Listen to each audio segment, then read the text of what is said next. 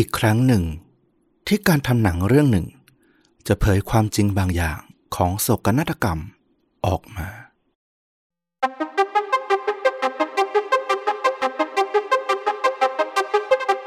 สวัสดีครับ สวัสดีครับ เรื่องจริงยิ่งกว่าหนังพอดแคสต์จากช่องชนดูดะอยู่กับต้อมครับ แล้วก็ฟลุกครับ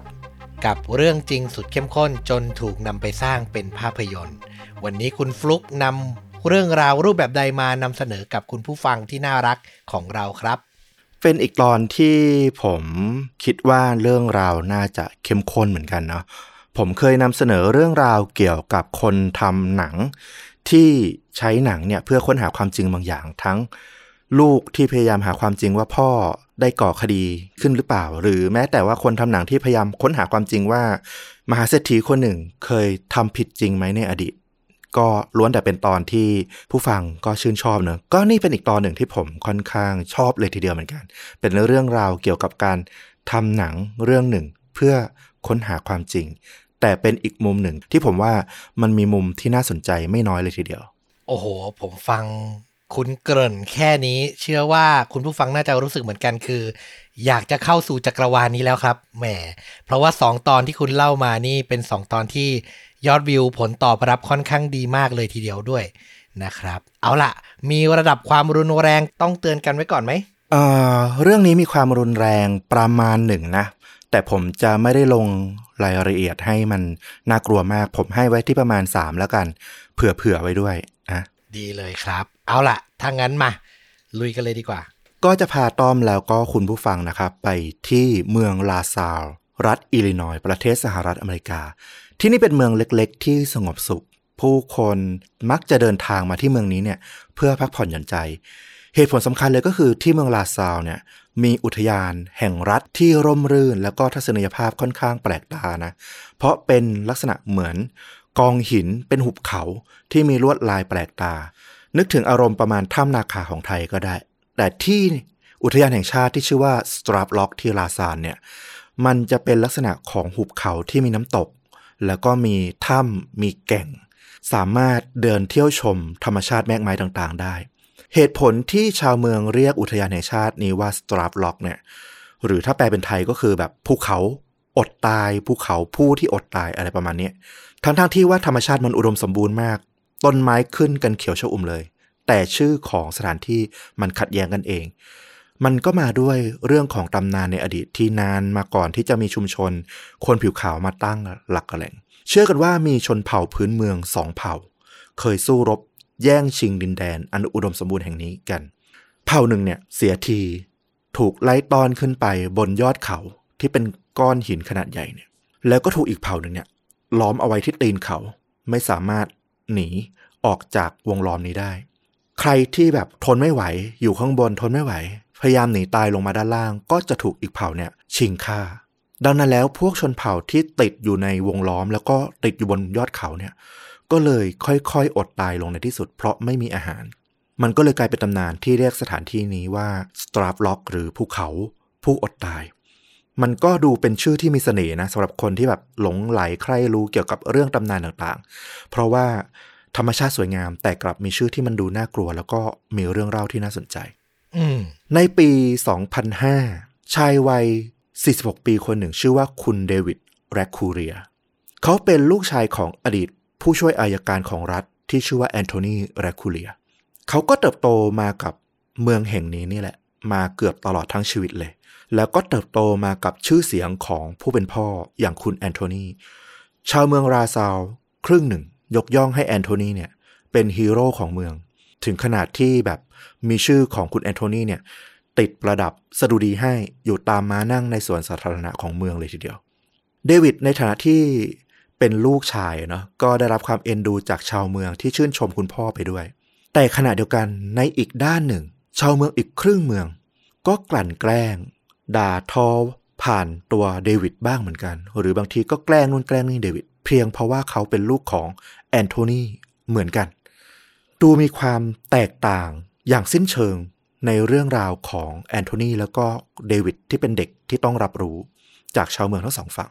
ต้นกำเนิดของความแตกแยกออกเป็นสองขั้วความคิดในเมืองเนี่ย ทั้งรักมากแล้วก็ชังมากต่อตระกูลแรคคูเรียของเดวิดเนี่ย มันมีที่มาจากคดีคดีหนึ่ง ซึ่งมันเกิดขึ้นเมื่อนานมากมาแล้วเกือบจะอายุเท่าๆกับที่เขาเกิดมาเลย คดีมันเกิดขึ้นตอนที่คุณเดวิดเนี่ย อายุได้เพียงแค่เจ็ดเดือนเท่านั้น มันเป็นเรื่องเล่าของฆาตกรใจโหด แห่งสตราฟล็อก เป็นปฏิปักษ์กับตระกูลแรคคูเรียของเขาโดยตรง เพราะว่าคุณพ่อของเดวิดคือแอนโทนีเนี่ย ตอนนั้นเป็นผู้ช่วยอัยการที่ขึ้นศาลแล้วก็ว่าความสามารถลากเอาฆาตกรคนนี้เนี่ย เข้าคุกสำเร็จ คุณย่าของเดวิดหรือคุณแม่ของแอนโทนีเนี่ยก็มักจะพูดกับเดวิดตั้งแต่ที่เขาเป็นเด็กๆมา พอรู้เรื่องรู้ราว ก็ได้ยินเรื่องราวเกี่ยวกับคดีนี้เนี่ย มาตลอดตั้งแต่เด็ก คุณย่ามักจะบอกว่าเดวิดถ้าไอ้เจ้าฆาตกรคนนี้เนี่ย วันใดวันหนึ่ง ถ้ามันได้ถูกปล่อยตัวออกจากเรือนจำถ้าหลานรู้เนี่ย หลานต้องระวังตัวให้ดีนะ เพราะเจ้าฆาตกรคนนี้มันอาจจะกลับมาล้างแค้นตระกูลเราก็ได้ มันทำเอาช่วงวัยเด็กของเดวิดเนี่ย ต้องตกอยู่กับฝันร้ายถึงใบหน้าของผู้ชาย ที่ผอม ผิวขาว ผมสีทอง มีดวงตาที่ดุร้าย ราวกับจะฉีกถึงตัวเขาออก แล้วก็สะดุ้งตื่น หลายคืนต่อหลายคืน ทั้งทั้งที่เดวิดเองเนี่ย ตอนที่เกิดเรื่องก็ยังแค่เจ็ดเดือนยังไม่รู้เรื่องรู้ราว พอโตมาก็ไม่เคยที่จะได้พบเจอหน้ากับเจ้าฆาตกรคนนี้เลยด้วยซ้ำเพราะฆาตกรคนนี้ติดอยู่ในเรือนจำมาตั้งแต่เดวิดเกิดเลยทีเดียว ก็แสดงว่า ไอ้ใบหน้าในความฝันนี่ก็คือหลอนคิดขึ้นมาเองว่าอย่างนั้น ถูกต้องก็มาจากการรับฟังเรื่องราวแหละว่าฆาตกรคนนี้เขาเป็นคนยังไงหน้าตาแบบไหน และอาจจะเคยเห็นภาพข่าวมาบ้าง เดวิดก็รับรู้แหละว่าชาวเมืองเนี่ย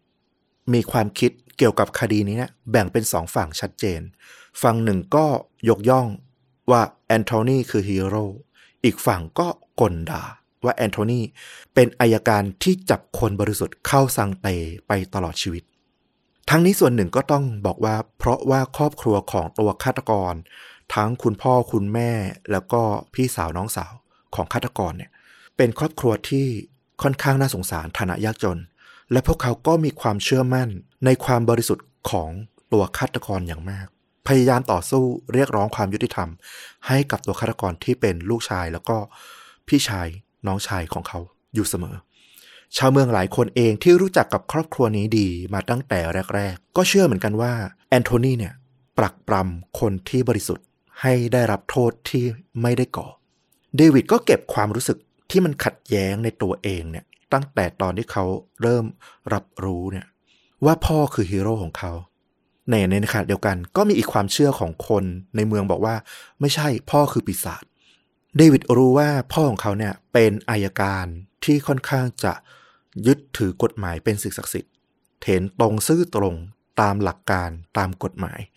ทำงานบูชาพิทักษ์ความยุติธรรมให้กับชาวเมืองมาช้านานสำหรับเดวิดเองแอนโทนีก็เป็นคุณพ่อที่เขาเคารพมากๆ ชื่นชมมากๆ ยกให้เป็นไอดอลเป็นตัวอย่างในชีวิต และเขาก็รู้สึกเสียใจมาตลอดตั้งแต่ที่รู้ตัวตอนเป็นวัยรุ่น ว่าตัวเขาเนี่ย ไม่สามารถทำตามความฝันความต้องการของคุณพ่อได้ คือคุณพ่อเนี่ยก็อยากให้ลูกๆอะ่ะได้เป็นทนายได้เป็นอัยการตามรอยของท่าน แต่เดวิดเนี่ยพอเป็นวัยรุ่นก็เริ่มรู้ตัวแล้วว่า เออ อาชีพที่เขาอยากจะทำอยากจะเป็นเนี่ย มันไม่ได้เกี่ยวข้องกับด้านกฎหมาย เกี่ยวกับเรื่องพวกนี้เลย เขาอยากเป็นช่างตัดผม อยากเป็นสไตลิสต์ซึ่งมันขัดแย้งกับภาพลักษณ์ของคุณพ่ออย่างมากเลย เขาก็กลัวนะว่าแอนโทนีจะห้าม แต่ปรากฏว่าแอนโทนีผิดหวัง อย่างที่คิดจริง ๆ นั่นแหละ แต่ว่าแอนโทนีก็เป็นคุณพ่อที่ดีมากๆ แอนโทนีบอกกับเดวิดว่า ไม่ต้องเป็นทนาย ไม่ต้องเป็นอายการแบบพ่อก็ไม่เป็นอะไร ถ้าลูกจะเป็นช่างตัดผม ลูกก็ต้องพยายาม ฝึกให้เป็นช่างตัดผมที่ดีที่สุดให้ได้ จะทำอะไรก็ทำไป ขอให้เต็มที่กับมันก็พอ เดวิดรู้สึกขอบคุณที่เขาได้เกิดมาเป็นลูกของคุณพ่ออย่างแอนโทนีอย่างมากๆ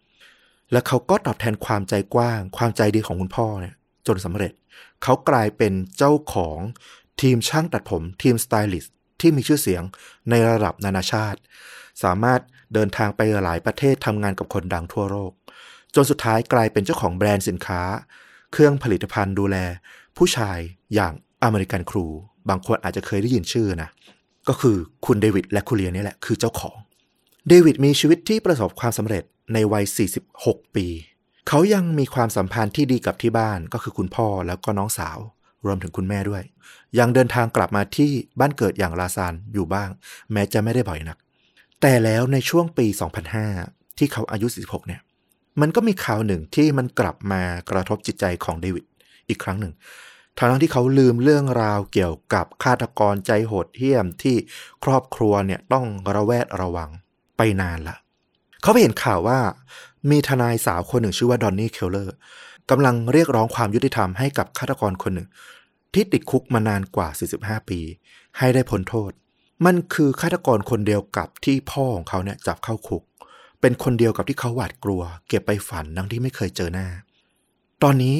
ต้องบอกว่าในชีวิตของเดวิดเนี่ยเพียบพร้อมทุกอย่างไม่ได้ขาดได้พร่องอะไรเลย ในเรื่องของเงินทองความสุข แต่ สิ่งหนึ่งที่มันอยู่ในใจลึกๆของเขาเนี่ย มันอยู่ติดคาอยู่ในความทรงจำมาตลอดเนี่ยก็คือสิ่งที่เขาถูกชาวเมืองครึ่งเมืองเนี่ยกลด่าตอนที่เป็นเด็ก อย่างที่เขาไม่เข้าใจเหตุผล ว่าทำไมต้องด่าเขาต้องว่าร้ายคุณพ่อเขาอย่างนั้น ตอนนี้เนี่ย ในวัยที่เขารู้เรื่องเต็มร้อย แล้วก็มีกำลังทรัพย์ มีพลังพอที่จะหาเหตุผลรับรู้เรื่องราวทั้งหมด เขาก็เลยตั้งใจจะกลับไปที่ลาซาว เพื่อค้นหาความจริง ตอบตัวเองให้ได้ว่า สิ่งที่หล่อหลอมให้เขาเกิดขึ้นมาจนโตจนบัดนี้เนี่ย ไอ้ความกลัวตรงนั้นน่ะ จริง ๆ แล้วมันคืออะไรกันแน่คดีนี้มีความซับซ้อนพอประมาณ เรื่องราวมันย้อนกลับไปตอนที่เดวิดอายุ 7 เดือน ในปี 1960 อย่างที่บอกลาซาวเป็นเมืองเล็ก ๆ ที่เงียบสงบมีธรรมชาติที่สวยงามดึงดูดนักท่องเที่ยวและผู้คนจากต่างถิ่น ให้เข้ามาเยี่ยมเมืองนี้อยู่เสมอ ผู้คนก็จิตใจดีทุกคนรู้จักแล้วก็ยิ้มแย้มให้แก่กัน จนกระทั่งเดือนมีนาคมในปีเดียวกันนั้นเอง 1960 กลายเป็นว่า ชาวบ้านชาวเมือง ต่างปิดประตูหน้าต่างอย่างมิดชิด อาศัยกันอยู่แค่ในครอบครัวอย่างเงียบเชียบ ไม่ออกมาพูดคุย ไม่ออกมาเยี่ยมเยียนเพื่อนบ้านเหมือนอย่างเคย ทุกคนมองกันอย่างระแวดระวัง หวาดระแวง เหตุผลสำคัญก็คือก่อนหน้านี้แค่ไม่กี่วัน มีนักท่องเที่ยวกลุ่มหนึ่ง มาเดินชมเส้นทางธรรมชาติของสตราฟล็อกแล้วมันก็เกิดเรื่องราวสยองขวัญขึ้น ที่สตราฟล็อกในเดือนมีนาคมเนี่ยมันจะมีบรรยากาศที่แตกต่างจากที่เราได้เล่าไปนะ มันเป็นช่วงฤดูหนาว ต้นไม้ที่เขียวชอุ่มก็จะเปลี่ยนเป็นพื้นหิมะขาวโพลน เส้นทางธรรมชาติที่มีลำธารก็จะกลายเป็นน้ำแข็ง น้ำตกที่มีเสน่ห์มากๆของสตราฟล็อก จะกลายเป็นน้ำแข็งสีขาวขนาดใหญ่ สูงประมาณตึก 2-3 ชั้น ก็เป็นภาพที่สวยงามแปลกตาอีกแบบหนึ่ง ก็มีนักท่องเที่ยวกลุ่มที่ชอบความสวยงามในหน้าหนาว ก็เดินทางมาเที่ยว Starved Rock เช่นกัน มาดูลวดลายของหิมะของน้ำแข็งที่มันย้อยลงมา ก็มีการทำเส้นทางเดินสำหรับนักท่องเที่ยวให้สามารถเข้าไปชมในอุทยานได้ มีกลุ่มเพื่อนหญิงสามคนจากชิคาโก ขับรถกันมา เพื่อมาเที่ยวชมที่ Starved Rock โดยเฉพาะ พวกเธอเป็นผู้หญิงวัยกลางคน อายุ 50 ปี ประกอบไปด้วยลิลเลียนแล้วก็มิลเดรดแล้วก็คนที่สามเป็นเพื่อนรุ่นน้องที่อายุน้อยที่สุดในกลุ่ม 47 ปี ชื่อว่าฟรานซิสเมอร์ฟีทั้งสามคนต่างแต่งงานมีครอบครัว มีลูกหลายคน บางคนมีหลานแล้วด้วย ด้วยนิสัยที่ทั้งสามคนก็อ่อนโยนเป็นแม่บ้านที่น่ารัก ก็เลยรู้จักพูดคุยถูกคอแล้วก็สนิทกัน พอลูกๆ เริ่มโตมีครอบครัวแยกย้ายออกไปมีบ้าน มีเรือนของตัวเอง พวกเธอก็เลยเริ่มมีเวลาว่างมากขึ้น สามีก็ไม่ได้ทำงงทำงานอะไรมากละอยู่บ้านดูแลตัวเองได้ พวกเธอก็นัดกันไปเที่ยวบ้างเป็นบางครั้ง และครั้งนี้ก็เหมือนกัน พวกเธอตั้งใจจะมาเที่ยวที่สตาร์ล็อก 14 มีนาคม ปี 1960 เป็นเช้าวันจันทร์ที่ค่อนข้างเย็น แต่ไม่มีหิมะตกลงมาแล้วพวกเธอก็มาถึงเมืองลาซาวแล้วก็เข้าพักที่โรงแรมที่อยู่ในเขตอุทยาน ซึ่งก็เป็นโรงแรมที่ใครที่มาท่องเที่ยว แล้วก็ตั้งใจจะมาเที่ยวที่สตราร์ล็อกเนี่ย ก็มักจะมาแวะที่โรงแรมแห่งนี้ ในตอนนั้นเนี่ยก็ยังมีเสียงคุยเสียงหัวเราะดังไปตามโถงทางเดิน คือพวกเธอมีเวลาที่ดีกันมากๆนะ มีความสุขมากๆ แพลนกันว่าเดี๋ยวจะอยู่ค้างกันสักสองคืนสามคืน เที่ยวชมธรรมชาติในสตราฟล็อก เที่ยวในเมืองบ้าง พักผ่อนแล้วก็เดินทางกลับชิคาโก มาถึงวันแรกปรากฏว่า ทานข้าวเที่ยงกันเรียบร้อย ก็คุยกันว่า เออ จะไปชมในอุทยานเลยไหมหรือว่าจะพักกันก่อนดี แต่อย่างที่บอกวันนั้นเป็นวันที่อากาศค่อนข้างดีนะ คือหน้าหนาวแต่ไม่มีหิมะลง ก็ถือว่าสามารถเดินเที่ยวชมธรรมชาติได้ดีเลยแหละ พวกเธอก็เลยตัดสินใจกันว่า งั้นบ่ายนั้น เดี๋ยวเข้าไปในอุทยาน ไปเที่ยวชมน้ำตกที่มีชื่อเสียงกัน พวกเธอก็เข้าไปในอุทยาน แล้วก็พูดคุยไปตลอดทางผลัดการถ่ายรูปให้กัน เวลาล่วงเลยไปจนถึงช่วงเย็น เจ้าของโรงแรมก็เริ่มกังวลแล้วว่า เออ ผู้พักที่เพิ่งมา พักที่นี่วันนี้เนี่ยสามคนเนี่ย ยังไม่กลับเข้ามาที่พักเสียทีจนกระทั่งอากาศข้างนอกเนี่ย เริ่มเย็นลง แสงสว่างเริ่มหมดไป กลางคืนพายุหิมะค่อนข้างแรงพัดโหมอยู่ เจ้าของโรงแรมก็กังวลว่า เออ แขกของเขาเนี่ย อาจจะประสบภัยหลงทางอยู่ในอุทยานหรือเปล่า กลับมาไม่ถูกหรือเปล่า เพราะไม่ชำนาญทาง แต่จริง ๆ เนี่ย เส้นทางเดินที่จัดไว้ให้นักท่องเที่ยวเนี่ย ถือว่าเดินไม่ยากไม่น่าจะหลงอยู่แล้วนะแต่ก็เป็นไปได้ถ้ามันมืดค่ำคนที่ผิดสังเกตเนี่ยก็ไม่ได้มีแค่เจ้าของโรงแรมนะยังรวมไปถึงครอบครัวของพวกเธอด้วย เพราะตามปกติเนี่ย พอช่วงค่ำเนี่ยเข้าที่พงที่พักแล้ว ก็มักจะโทรกลับไปที่บ้าน ไปบอกว่าเออวันนี้เป็นยังไงบ้างถึงเรียบร้อยดีปลอดภัยดีอะไรอย่างนี้ แต่กลับไม่มีโทรศัพท์กลับไปที่บ้าน ครอบครัวของพวกเธอเนี่ยก็เลยโทรมาถามที่โรงแรมว่าเออ ตอนนี้เนี่ยแขกสามคนเนี่ยของแต่ละบ้านเนี่ยได้อยู่ที่ห้องหรือเปล่า ก็เลยรู้ว่าทั้งสามคนยังไม่กลับมาที่พัก เช้าวันอังคาร ทุกอย่างก็ยังผ่านไปด้วยความเงียบ ยังไม่มีวี่แววว่าพวกเธอจะกลับมา เจ้าของโรงแรมก็พยายามเช็คนะว่า เออ มีรายงานเรื่องคนประสบอุบัติเหตุตามถนน หรือที่ไหนหรือเปล่า ที่โรงพยาบาลที่ไหน มีเหตุอะไรเกิดขึ้นหรือเปล่า ก็พยายามเช็คก่อน ก็ไม่มีรายงานว่ามีนักท่องเที่ยวประสบอุบัติเหตุล่วงเลยมาจนถึงวันพุธ ตอนนี้เจ้าของโรงแรมก็เลยแนะนำให้กับทางครอบครัวของพวกเธอทั้งสามคนเนี่ยไปแจ้งตำรวจตำรวจ ก็ลงพื้นที่ทันที เพราะว่าถือว่าหายมาเกินสองวันแล้ว อันดับแรกตำรวจมาตรวจที่ห้องพักของพวกเธอก่อน เผื่อว่าพวกเธอเนี่ยอาจจะไม่ได้หายตัวไป แต่เป็นเพียงการย้ายไปที่อื่นหรือเปล่า แล้วไม่ได้บอกเจ้าของโรงแรมแล้วก็ครอบครัวไว้ ก็ตรวจดู ปรากฏว่าข้าวของถูกวางทิ้งไว้ ไม่มีร่องรอยของการเปิดการรื้อออกมาจัดเลยด้วยซ้ำเหมือนพวกเธอมาถึงที่พักก็วางของกันไว้ก่อน แล้วก็ออกไปทานข้าว แล้วก็ออกไป เดินอุทยานโดยยังไม่กลับเข้ามาที่ห้องเลย พอไปสำรวจรอบๆโรงแรม ก็พบรถของพวกเธอจอดทิ้งเอาไว้ มีหิมะปกคลุมอยู่ ก็คือไม่เคยถูกขับออกไปไหนเลย ตั้งแต่วันที่มาถึง สถานที่เดียวที่พอจะเป็นไปได้ในตอนนี้ก็คือ ก็น่าจะอยู่ในอุทยานนั่นแหละ ไม่น่าเป็นที่อื่นแล้วแหละเจ้าหน้าที่ตำรวจแล้วก็ชาวบ้าน อาสาสมัคร ก็เดินเท้ากันเข้าไปในอุทยาน พยายามตามหาทั้งสามคน ต้องบอกว่าหิมะที่มันตกหนักในช่วงกลางคืนเนี่ย มันทำให้รอยเท้าของพวกเธอเนี่ย มันหายไปกับพื้นหิมะ ก็ทำให้การตามรอยเนี่ย ค่อนข้างยาก ก็ทำได้แค่เดินไปตามทางที่ให้นักท่องเที่ยวเดิน แล้วก็พยายามตะโกนหาข้างๆทางว่าเออ อาจจะพบเจอคน หรืออาจจะได้ยินเสียงสัญญาณขอความช่วยเหลืออะไรบ้าง แล้วสองวันแล้วด้วยนะ ถูกต้อง ถ้ายังมีชีวิตอยู่ก็ต้องบอกว่า ใจแข็ง แล้วก็พลังชีวิตเหลือเชื่อจริง ๆ อย่างไรก็ดีหลังจากช่วยกันตามหาตั้งแต่ช่วงสาย เกือบเที่ยงของวันนั้น พวกเจ้าหน้าที่ก็พบพวกเธอ อยู่บริเวณปากทางเข้าถ้ำของอุทยาน Starved Rock อยู่ห่างจากโรงแรมแค่ประมาณ 1 กิโลเมตรเท่านั้นเอง แต่โชคร้ายพวกเธอเสียชีวิตไปก่อนนั้น นานแล้วอื้อหือไม่ใช่จากความหนาวเย็น หรือการขาดน้ำขาดอาหารตามชื่อของอุทยาน แต่ร่องรอยบ่งชัดว่ามันคือการฆาตกรรม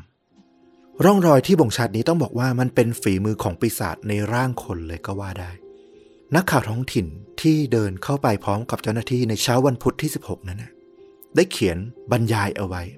ภาพที่เขาเห็นตรงหน้าตอนที่เดินไปถึงบริเวณน้ำตกเนี่ย มันมีชะง่อนถ้ำหลุบเข้าไปหลังน้ำตก เป็นถ้ำที่ไม่ได้ลึกมาก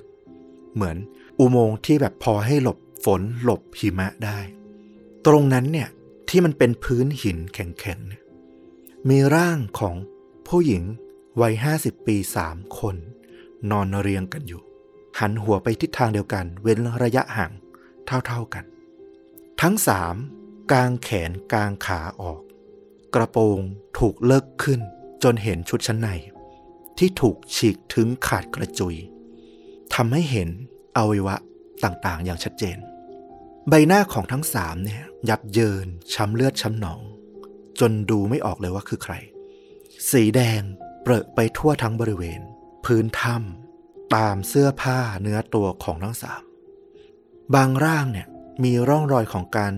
ถูกทุบตีอย่างหนักที่บริเวณลำคอ จนเหมือนกับคอเนี่ย เป็นแผลชะกัน เหมือนจะฉีกขาดออกจากลำตัวอยู่แล้วใครก็ตามที่ทำสิ่งนี้ลงไปได้เนี่ย ก็ต้องบอกว่ามันคือปีศาจเท่านั้นจริง ๆ ตลอดบ่ายวันนั้นเจ้าหน้าที่ต้องใช้เครื่องพ่นไฟเนี่ยละลายน้ำแข็ง ที่มันอยู่ใกล้ๆกับที่เกิดเหตุ เพื่อตามหาหลักฐาน อาวุธที่ใช้หรือข้าวของอื่นๆของทั้งสามเพื่อเก็บรวบรวมหลักฐานเอามา อิงในคดีว่ามันเกิดอะไรขึ้นกันแน่ อัยการที่ดูแลคดีในตอนแรกเนี่ย ในวันนั้นเนี่ยชื่อว่าวอร์เรนฮาร์แลนด์เขาก็เดินสำรวจไปรอบๆ แล้วก็บังเอิญไปเหยียบเข้ากับวัตถุแข็งบางอย่าง ที่มันอยู่ในชั้นของหิมะตื้นๆขึ้นมา เกือบพ้นขึ้นมาถึงผิวละเขารู้สึกว่ามันอยู่ผิดที่ผิดทางเพราะตรงนั้นเนี่ยมันไม่ใช่รากไม้มันไม่ได้อยู่ใกล้ต้นไม้มันไม่ใช่อะไรเลย เขาก็เลยเอามือปัดหิมะออก จนพบว่า สิ่งที่เขาเหยียบมันคือท่อนไม้ ขนาดประมาณแขนใหญ่ ๆ ของแบบผู้ชายตัวโตๆ เปลือกนอกของท่อนไม้เนี่ยยับเยินไปหมด มีคราบสีดำฝังอยู่ตามเนื้อไม้ แน่นอนว่ามันคือเลือด ยิ่งพอไปดูร่างของผู้เสียชีวิตของเหยื่อทั้งสามคนเนี่ย ก็ยิ่งชัดเจน เพราะตามใบหน้าที่เป็นแผลฟกช้ำเนี่ย มันมีเศษไม้เนี่ยฝังอยู่ทั่วทั้งใบหน้าเลย ก็น่าจะมาจากท่อนไม้นี่แหละ ระบุได้เลยว่า ท่อนไม้นี่คืออาวุธที่คนร้ายใช้ลงมือ พอค้นต่อไป เจ้าหน้าที่ก็ไปพบกล้องสองทางไกล ซึ่งน่าจะเป็นของทั้งสามคนที่เอาเข้ามาชมอุทยาน แล้วก็ไปพบเชือกขนาดปานกลาง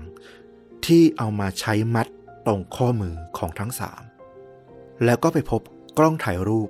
ของทั้งสามคนที่พกเข้ามาเพื่อถ่ายเล่นกัน จมอยู่ในหิมะ สภาพของกล้องถ่ายรูปแล้วก็กล้องสองทางไกลเนี่ย ต้องบอกว่า ถึงจะเป็นโลหะ แต่มันบุบมันแตกอย่างชัดเจน เชื่อว่าคนร้ายเนี่ยน่าจะใช้นอกจากท่อนไม้แล้วเนี่ย ก็ยังเอากล้องถ่ายรูปแล้วก็กล้องสองทางไกลเนี่ย เอามาเป็นอาวุธในการทุบตีเหยื่อทั้งสามคนด้วยเช่นกันอื้อหือฟิล์มที่อยู่ในกล้องเนี่ย ไม่เสียหาย พอส่งไปที่ร้านช่วยล้างออกมา เพื่อตรวจสอบว่าจะมีอะไรช่วยบ่งชี้ถึงตัวคนร้ายไหม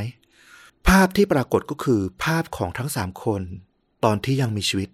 ใบหน้ามีแต่ความสุขยิ้มแย้ม ถ่ายรูปกันอย่างสนุกสนาน มีตั้งแต่อยู่ระหว่างทางเข้าอุทยานมาเรื่อยๆ จนถึงตัวน้ำตก นั่นก็แสดงว่า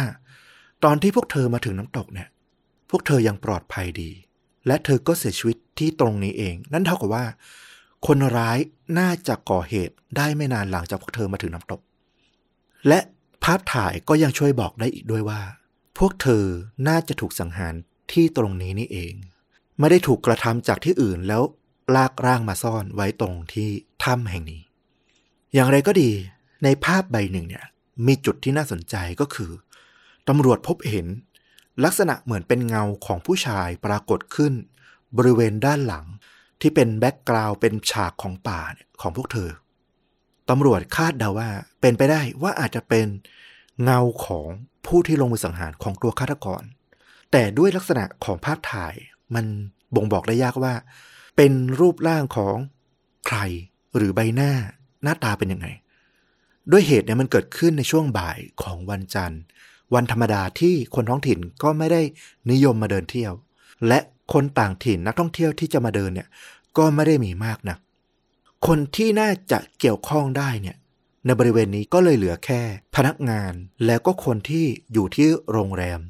ที่พวกเธอเข้าพักซึ่งอยู่ในเขตอุทยาน เท่านั้นเอง ก็กลายเป็นผู้ต้องสงสัยหลัก นอกจากพนักงานแล้วเนี่ยตำรวจยังสงสัยไปถึงเจ้าของโรงแรม แล้วก็ตัวลูกชายของเจ้าของโรงแรมที่เป็นวัยรุ่นวัยหนุ่มด้วย ที่สงสัยตัวผู้ชายเป็นหลักก็คือ สภาพร่างกายอย่างที่เราบรรยายไป นอกจากการทุบตีที่บริเวณศีรษะแล้วเนี่ย มันยังมีร่องรอยของการล่วงละเมิดอย่างรุนแรง จนอวัยวะเพศเสียหายอย่างเปิดเผยด้วย ก็เลยคาดเดาว่าน่าจะเป็นคดีที่เกี่ยวข้องกับการล่วงละเมิดทางเพศ นี่เป็นข่าวใหญ่ที่กลายเป็นที่จับตามองของสื่อของรัฐอิลลินอยส์ทันที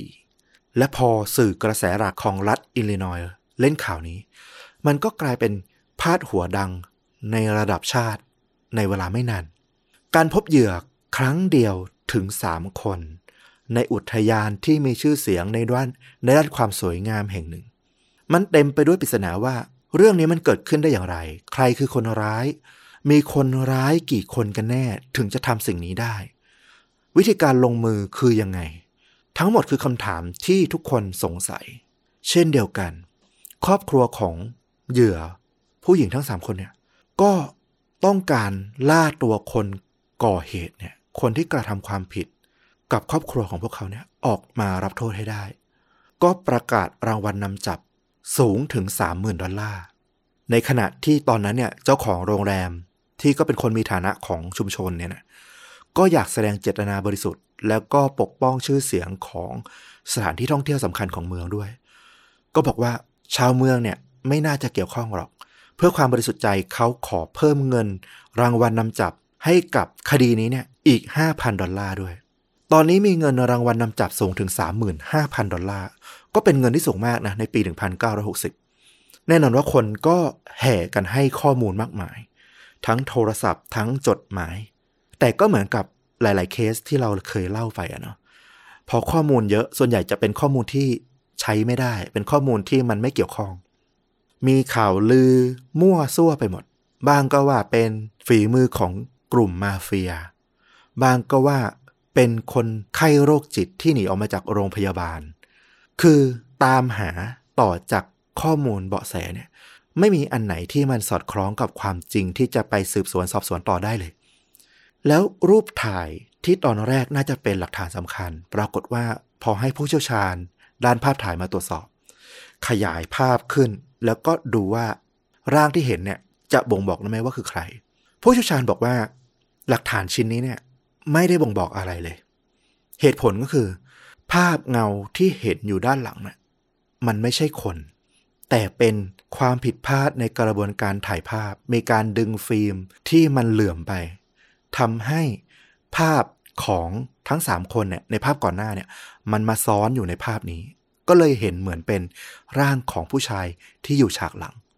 สรุปก็คือเป็นเงาของผู้หญิงสามคนนั้นจากภาพก่อนหน้านี้ ถูกต้องเหมือนใครเคยเล่นกล้องฟิล์มเนี่ยก็อาจจะเคยเจอมาบ้างเนอะถ้าเราถ่ายซ้ำลงไปในฟิล์ม ภาพเดิมอะภาพสองภาพมันก็จะซ้อนติดกันไป ตอนนี้ก็ต้องบอกว่าหลักฐานต่างๆ ที่มันเก็บรวบรวมได้เนี่ย มันก็จะมาจากสถานที่เกิดเหตุเป็นหลัก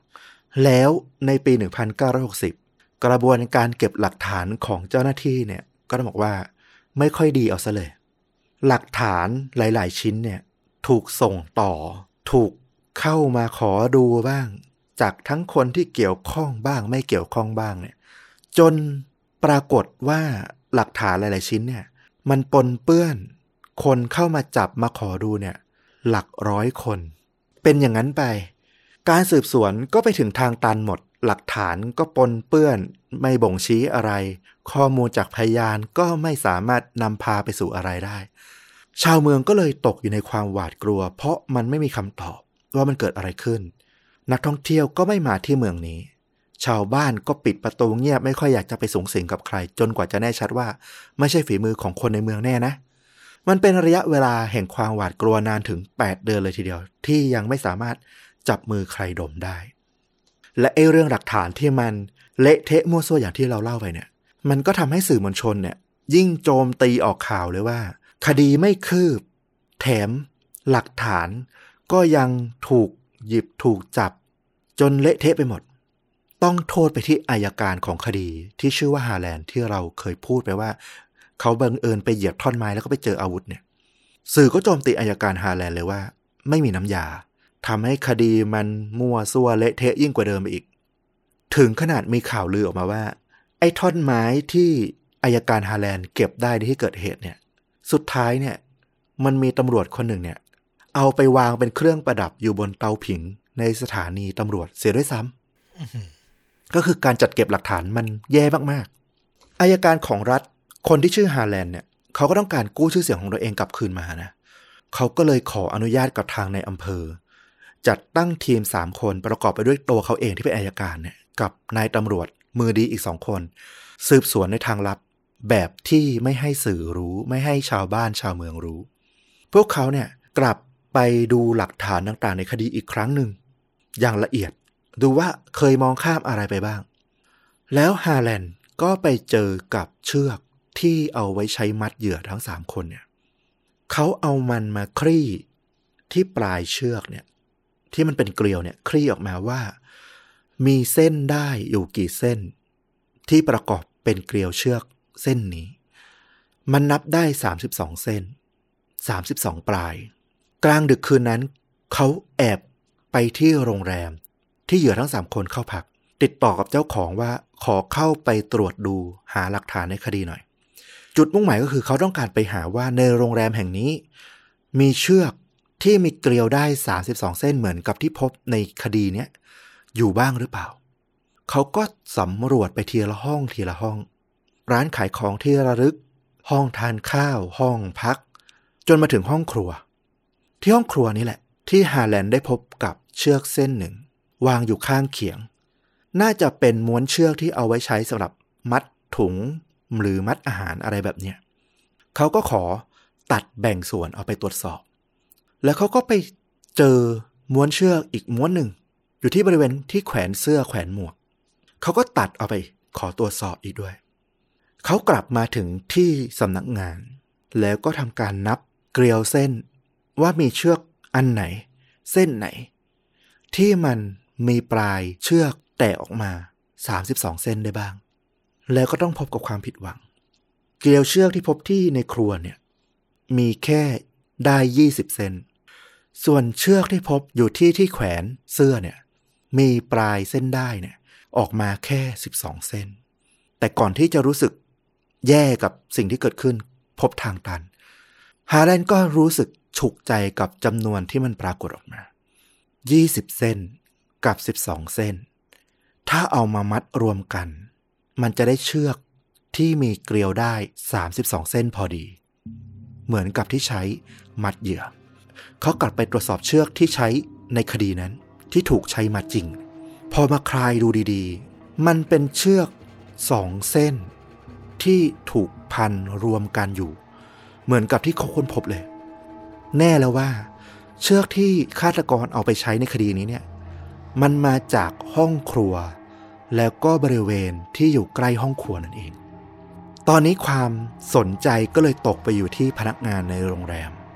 ว่าอาจ จะเป็นผู้ต้องสงสัยตำรวจก็เลยขอเชิญพนักงานที่ทำงานในครัวหรือต้องเกี่ยวข้องกับในครัวเนี่ยมาเข้าเครื่องจับเท็จ แต่ละคนก็จะถูกเวียนเข้าไป สอบถามข้อมูล ถามนู่นถามนี่ ราวๆ 20 นาทีก็จะปล่อยตัวออกมา แต่มีพนักงานชายรายหนึ่ง ถูกจับทดสอบอยู่ในห้องจับเท็จเนี่ยนานกว่าชั่วโมง และพอเจ้าหน้าที่ที่ทำหน้าที่ตรวจสอบเนี่ย เดินออกมาจากห้อง ใบหน้าของเขาเนี่ยซีดขาว และเขาก็บอกกับอายการฮาแลนด์ว่า เราได้เจอผู้ต้องสงสัยหลักในคดีนี้แล้ว ชายหนุ่มคนนี้เป็นพนักงานล้างจานในครัว เขามีชื่อว่าเชสเตอร์วีเกอร์ชาวเมืองลาซาลพอรู้ข่าวว่าตำรวจสงสัยว่าเชสเตอร์วีเกอร์เนี่ยคือฆาตกร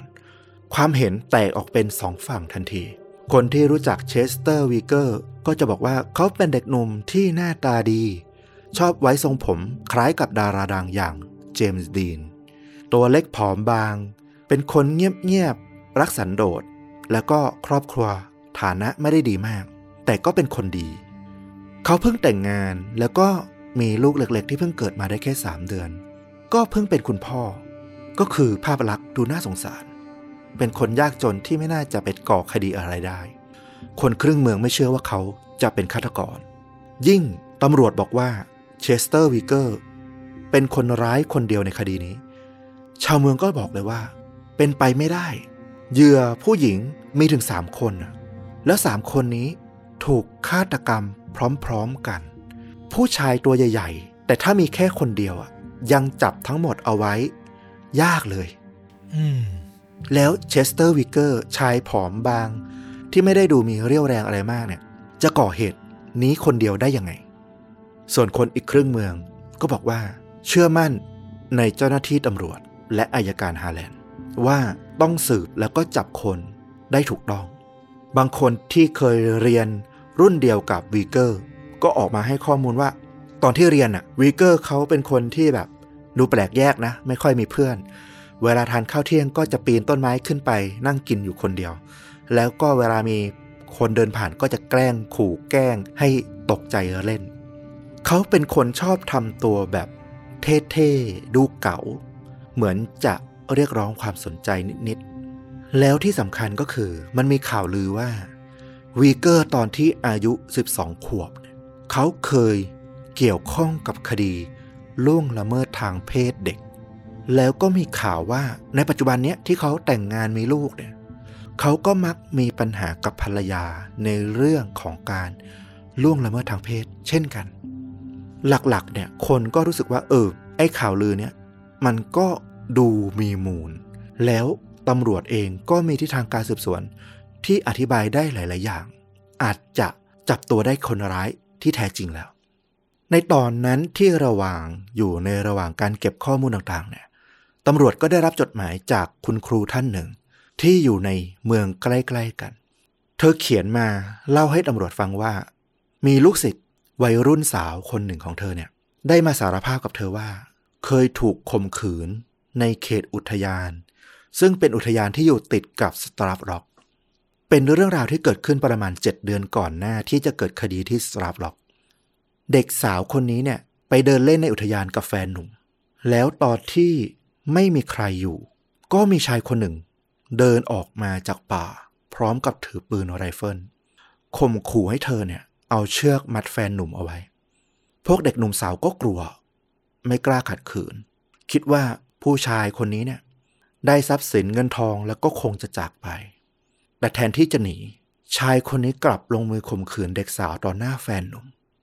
ตำรวจได้ข้อมูลชุดนี้ก็สนใจนะ เพราะว่ามันมีลักษณะแรงจูงใจและ พฤติกรรมที่อาจจะใกล้เคียงกับคดีที่สตราฟล็อก ก็เลยเดินทางไปหาคุณครูเพื่อพาไปพบกับเด็กสาวคนที่ว่าตำรวจเอาภาพถ่ายของบุคคลต่างๆเนี่ยที่อยู่ในประวัติแฟ้มอาชญากรรวมถึงภาพถ่ายของพนักงานโรงแรมที่ชื่อเชสเตอร์วิกเกอร์เนี่ยออกไปให้ดูด้วย แล้วก็ให้เธอระบุว่า รูปถ่ายใบไหน น่าจะเป็นคนที่ข่มขืนเธอเมื่อเจ็ดเดือนก่อน และเด็กสาวก็เลือกรูปของวีเกอร์ออกมา ตำรวจก็ยังไม่ชี้ชัดนะ ไปตามตัวแฟนหนุ่มของเด็กสาวคนนี้ แล้วก็พาตัวไปที่สถานีตำรวจ เพื่อไปยืนชี้ตัว คนร้ายที่จับเขามัดแล้วก็ข่มขืนแฟนสาวของเขา โดยเอาผู้ชายเนี่ยรวมถึงวีเกอร์ด้วยเนี่ยมายืนเรียงกันห้าหกคน ปรากฏว่าแฟนหนุ่มคนนี้ก็ชี้ตัววีเกอร์อย่างถูกต้องอีกนั่นแหละ นอกจากนี้เนี่ย พอมันดูน่าสงสัยมากขนาดนี้แล้วตำรวจก็เลยขอตรวจสอบข้าวของเครื่องใช้รวมถึงบ้านของวิกเกอร์ ก็ไปพบเสื้อหนังตัวหนึ่งของวิกเกอร์ มีรอยจุดกระเซ็นของเลือดติดอยู่ที่ช่วงหน้าอก เป็นเลือดของมนุษย์ตำรวจบอกว่ารูปแบบการกระเซ็นเนี่ยมันน่าจะมาจากการทุบตีซ้ำๆจนเลือดมันกระเซ็นออกมาตำรวจก็ไปสอบถามเพื่อนพนักงาน คนที่ทำงานกับวีเกอร์ ว่าไอ้วันที่มันเกิดเรื่อง 14 มีนาคมเนี่ยวีเกอร์อยู่ที่โรงแรมหรือเปล่า หรืออยู่ที่ไหน หรือมีเหตุอะไรที่มันน่าสนใจดูน่าจะเกี่ยวข้องกับคดีบ้าง พวกพนักงานเพื่อนๆของวีเกอร์ก็บอกว่าจำไม่ได้เลยว่าวันนั้นเนี่ยวีเกอร์อยู่ที่ไหน แต่จำได้เหตุการณ์หนึ่งค่อนข้างแม่นก็คือ วันนั้นเนี่ยวีเกอร์มีรอยเหมือนถูกข่วนบนใบหน้า ที่ทุกคนจำได้ก็เพราะว่ามีเพื่อนคนหนึ่งเนี่ย เอ่ยถามเสียงดังขึ้นมาว่า นายโดนแมวข่วนหรือไงทำไมเป็นแผลที่หน้า ซึ่งวิกเกอร์ก็บ่ายเบี่ยงปฏิเสธไปว่า เกิดจากการโกนหนวด ไม่ได้โดนแมวข่วน แต่นั่นก็ทำให้หลายคนเนี่ยจำเหตุการณ์นี้ได้ดีว่า ในวันที่ 14 นั้นนะวิกเกอร์เคยมีบาดแผลบริเวณใบหน้า ตอนนี้วีเกอร์ก็เลยกลายเป็นผู้ต้องสงสัยถึง 3 คดี 1 คดีฆาตกรรม อีก 2 คดีเป็นหน่วงเหนียวและข่มขืน ตำรวจก็พยายามคาดคันนะ เอาเขามาสอบสวนว่าได้ลงมือจริงหรือเปล่า เขาก็ปฏิเสธ จนตำรวจเนี่ยต้องไปขอร้องให้คุณแม่ของวีเกอร์เนี่ยมาช่วยกล่อม ให้เขาเนี่ยยอมพูดอะไรออกมาบ้าง คุณแม่ของวิกเกอร์ก็ร้องไห้คร่ำครวญนะ ต่อหน้าลูกชายบอกว่า พูดความจริงออกมาเถอะ ไม่ว่ามันจะคืออะไร ยอมรับความจริงดีที่สุด สุดท้ายในคืนนั้นเองวิกเกอร์ก็สารภาพออกมา ว่าเขาคือผู้ลงมือในคดีสตราฟล็อกเพียงผู้เดียว เขาบอกว่าเขาไม่ได้มีความตั้งใจที่จะข่มขืน แล้วก็ฆ่าใครเลย เขาเพียงต้องการเงินแค่นั้นเอง แต่ว่ามันเกิดความผิดพลาดขึ้น และเขาก็บันดาลโทสะ ในวันนั้นเขาเดินตามเหยื่อทั้งสามรายเนี่ยเข้าไปในอุทยาน คิดว่าเป็นผู้หญิงไม่น่าจะต่อสู้อะไรได้ วิ่งเข้าไป ฉกกระเป๋าเงินแล้วก็หนีไป พอผู้หญิงทั้งสามคนเดินไปถึงช่วงน้ำตก วีเกอร์ก็ตัดสินใจตรงเข้าไป แล้วก็ชิงกระเป๋าออกมา แต่ปรากฏว่าที่เขาคว้าได้อะมันคือกล้องถ่ายรูป วีเกอร์ก็เลยต้องขู่ผู้หญิงพวกนั้นนะให้ส่งทรัพย์สินออกมา จะขู่ยังไงล่ะ ไม่ให้หนี เขาก็เลยขู่ให้สามคนนั้นนะเอาเชือกช่วยกันมัดตัวเอง ระหว่างนั้นนะเขาก็อาศัยเวลาเดินหนีไป กะว่าจะรอดละ ปรากฏว่า เหยื่อที่อายุน้อยที่สุดในกลุ่ม คุณฟรานเซสเกิดหลุดจากเชือกที่มัดออกมาได้ เธอก็คงมัดไม่ได้แน่นมากนะเธอเกิดใจกล้า วิ่งตามเขามา แล้วก็เอาท่อนไม้เนี่ยฟาดใส่ด้านหลังของเขาเต็มแรงกะให้สลบวีเกอร์เซถลาแต่ก็ไม่ถึงกับจะสลบลงไป เขาหันกลับมามองหน้าฟรานเซสด้วยความโกรธจัดมาก แล้วก็คว้าเอาท่อนไม้ ขึ้นมาฟาดใส่ฟรานเซส จนล้มลงไป ด้วยความโมโหเขาก็ฟาดซ้ำลงไป ฟาดลงไปเรื่อยๆ แบบไม่ยั้งมือ รู้ตัวอีกทีก็คือฟรานเซสเนี่ยเสียชีวิตละเขาไม่ต้องการให้มีพยาน หลุดรอดกลับไปเพื่อชี้ตัว เพราะตอนนี้เนี่ยมันไม่ใช่ความผิดแค่หลักเล็กขโมยน้อยละ มันจะเป็นความผิดฐานฆาตกรรม เขาก็ลากร่างของฟรานเซสเนี่ยกลับไปที่ที่เหยื่ออีกสองคนถูกมัดไว้ จากนั้นก็ลงมือจัดการกับเหยื่ออีกสองคน ปิดปากซะ และเพื่อที่จะกรบเกลื่อนว่ามันไม่ใช่คดีการฆ่าชิงทรัพย์ เขาก็เลยจงใจฉีกเสื้อผ้าเหยื่อ แล้วก็ทำทีให้เหมือนกับว่า เป็นเรื่องของการล่วงละเมิดทางเพศ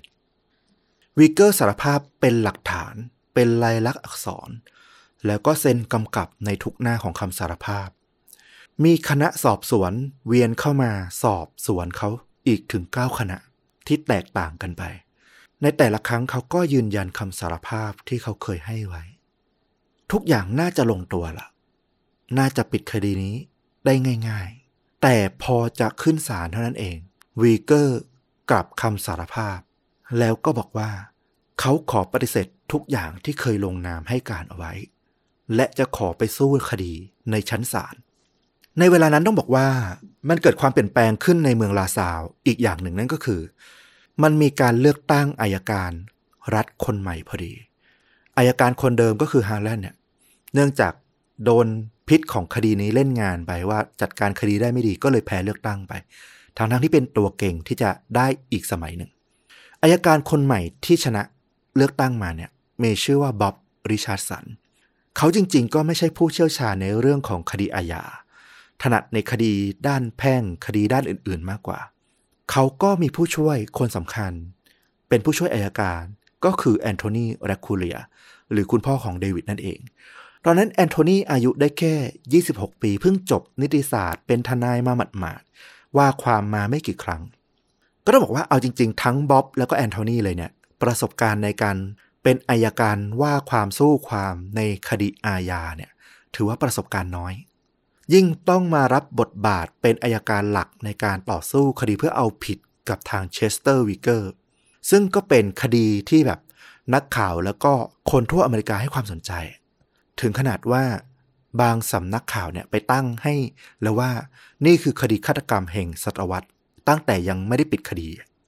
ทุกสายตาจับจ้องมาที่การต่อสู้ในศาลครั้งนี้ เพราะว่าวีเกอร์เนี่ยยืนยันมาแล้วว่าเขาจะสู้ แล้วก็ขอปฏิเสธคำให้การที่เคยสารภาพ มันมีความยากมาก ๆ ในการที่จะเอาผิดเขา ห้องพิจารณาคดีก็เลยแน่นขนาดไปหมดในวันที่ต้องมีการต่อสู้กัน นักข่าวชาวเมืองต่างแห่กันมาชม จนต้องยืนกันตามมุมห้องอะ เพื่อให้อยู่ในห้องนั้นได้วีเกอร์ในวันนั้นเนี่ยเขามากับทนาย เขาดูสบายใจ มีสีหน้าที่มั่นใจไม่แสดงถึงความวิตกกังวล ฝั่งอายการ อย่างบ๊อบริชาร์ดสันเองซะอีก ที่รู้สึกหวาดกลัว ความมั่นใจของวีเกอร์ วีเกอร์เป็นชายหนุ่มที่รูปร่างหน้าตาดีอย่างที่บอกแต่ที่สำคัญเขาเป็นคนที่มีสายตาที่มันทรงพลังมากๆ เวลาเขามองใครมันเหมือนกับสะกดคนคนนั้นเอาไว้ได้บ๊อบริชาร์ดสันเองด้วยความที่ก็ไม่มั่นใจเป็นทุนเดิมอยู่แล้ว พอมาเจอวีเกอร์ ที่ดูมั่นใจมากๆ ก็ยิ่งหงอลงไปอีกบ๊อบริชาสันก็เลยบอกกับผู้ช่วยอย่างแอนโทนีว่า วันนี้ให้แอนโทนีขึ้นซักค้านแทนแล้วกัน แอนโทนีก็ไม่มีสิทธิ์ที่จะปฏิเสธอะนะ ถูกร้องขอมา และเขาก็มองว่าเป็นโอกาสด้วย ด้วยวัยหนุ่มของเขา เขาก็ยังมีความกล้าที่จะทำอะไรแบบนี้อยู่ แอนโทนีก็ขึ้นซักความว่าความ เขาถามวีเกอร์ว่า ถ้าคุณมายืนยันว่าตัวคุณเองไม่ได้ก่อคดี เป็นผู้บริสุทธิ์ แล้วก่อนหน้านั้นนะจะไปลงนาม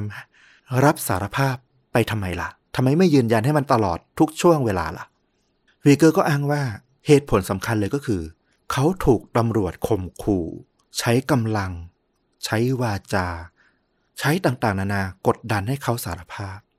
ถึงขนาดบอกว่าถ้าไม่สารภาพเนี่ย ชีวิตของครอบครัวเขาภรรยาเขาลูกเขาพ่อแม่เขา จะไม่ปลอดภัย แอนโทนีก็ยกหลักฐานขึ้นมาอีกว่า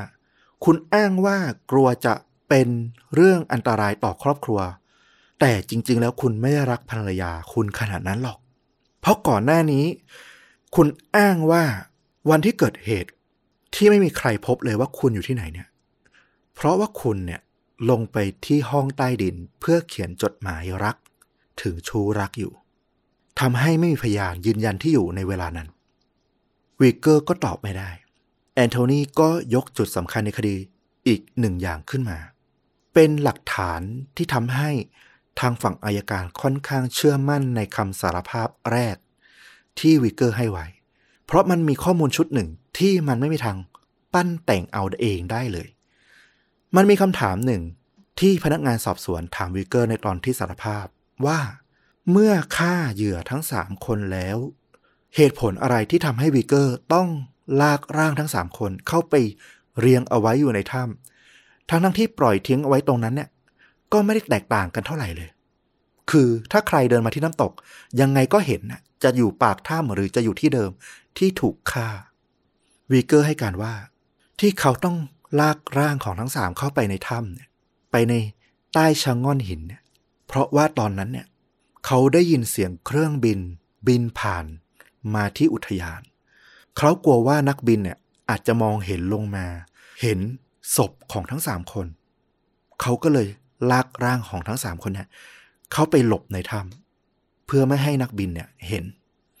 คือรายละเอียดตรงนี้เนี่ย มันจำเพาะมันเฉพาะมาก ๆ ถ้าไม่ใช่คนที่อยู่ในที่เกิดเหตุ ไม่ใช่คนที่ลงมือฆ่าจริง ๆ มันจะนึกตู่ขึ้นมาเองว่า มีเครื่องบินบินผ่านก็เลยต้องลากล่าง เข้าไปหลบอย่างเงี้ย เป็นไปไม่ได้ และที่สำคัญพออายการเนี่ย ไปสืบหาสนามบินที่อยู่ใกล้เคียงนี่ว่ามีเครื่องบินบินผ่านบริเวณนั้นไหม ปรากฏว่ามีเครื่องบินลำหนึ่ง บินผ่านอุทยานสตาร์ร็อกในวันและเวลาตามที่อ้างพอดี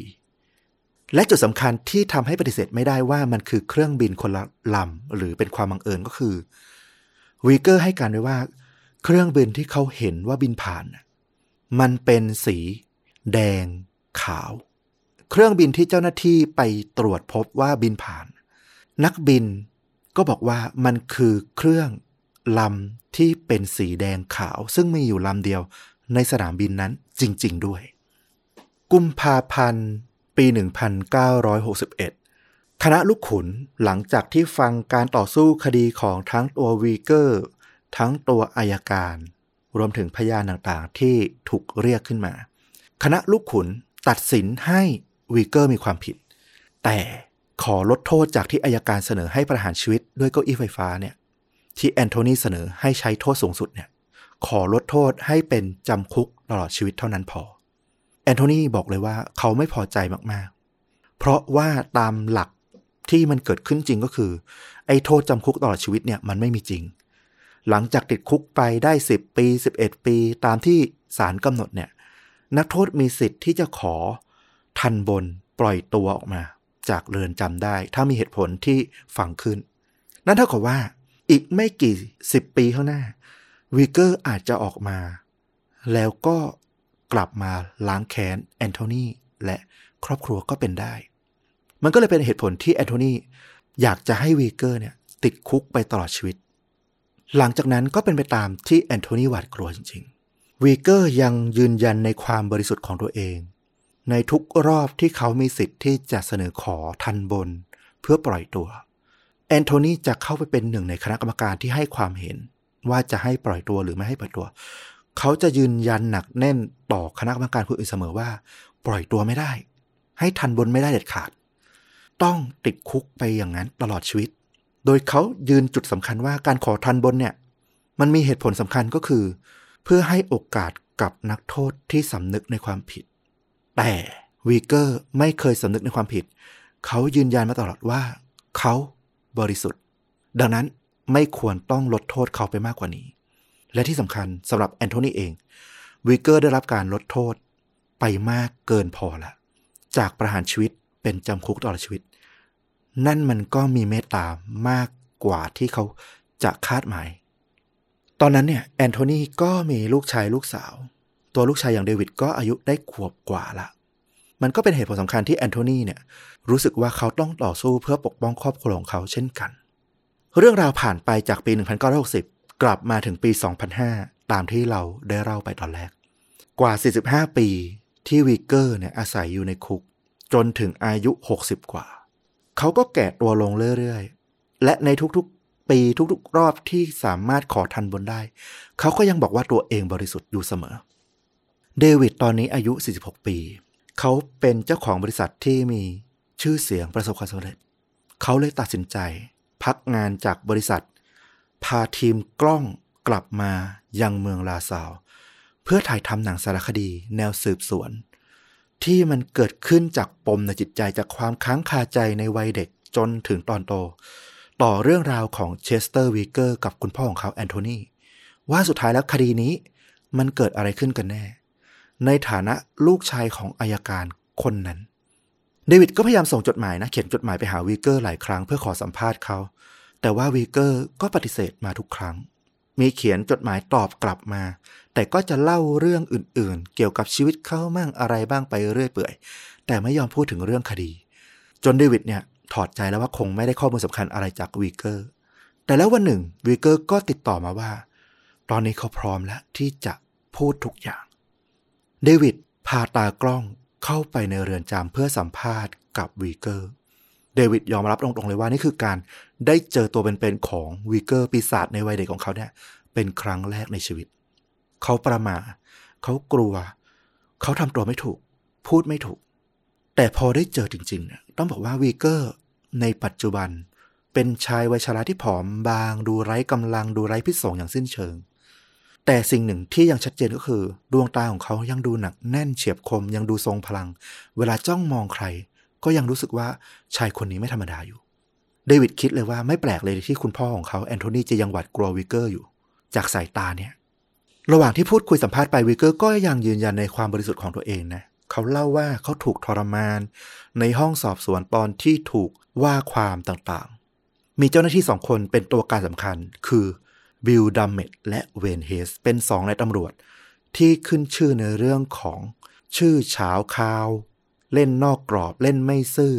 ทำคดีแบบมีรับลมคมไหน ทั้งบิลและเวนเป็นสองคนหลักที่สอบสวนเขา แล้วก็ใช้กำลังทำร้ายเขา เราเคยเล่าไปว่ามันมีทีมันมีทีมสืบสวนลับ จับกลุ่มสามคนที่นำโดยอัยการฮาแลนด์อีกสองคนที่เป็นมือดีที่ว่าก็คือบิลกับเวนนี่เอง วิกเกอร์พยายามชี้ให้เดวิดเห็นว่า เขาถูกทั้งอัยการฮาแลนด์ตำรวจบิลและเวนข่มขู่ ในนามของรัฐเพื่อให้สารภาพ โดยอ้างว่าถ้าสารภาพซะ จะรอดจากโทษประหารชีวิต และตอนนั้นเนี่ยวีเกอร์บอกว่าเขาทนถูกทรมานต่อไปไม่ไหวแล้วก็เลยเซ็นชื่อยอมรับ ให้มันพ้นพ้นเรื่องไปซะ แล้วก็คิดว่า เรื่องมันใหญ่โตขนาดนี้นะมีคนเข้ามาสืบสวนสอบสวนขนาดนี้นะ เขาไม่ได้ทำจริงอะ สุดท้ายเขาก็ต้องรอด มันไม่มีหลักฐานพยานอะไรที่จะมาปรักปรำเขาได้หรอก ถ้าเขาไม่ได้ทำเดวิดก็เลยถามวิกเกอร์ว่า ผมเนี่ยพยายามที่จะบอกคุณว่าถึงผมจะเป็นลูกของอัยการแอนโทนีที่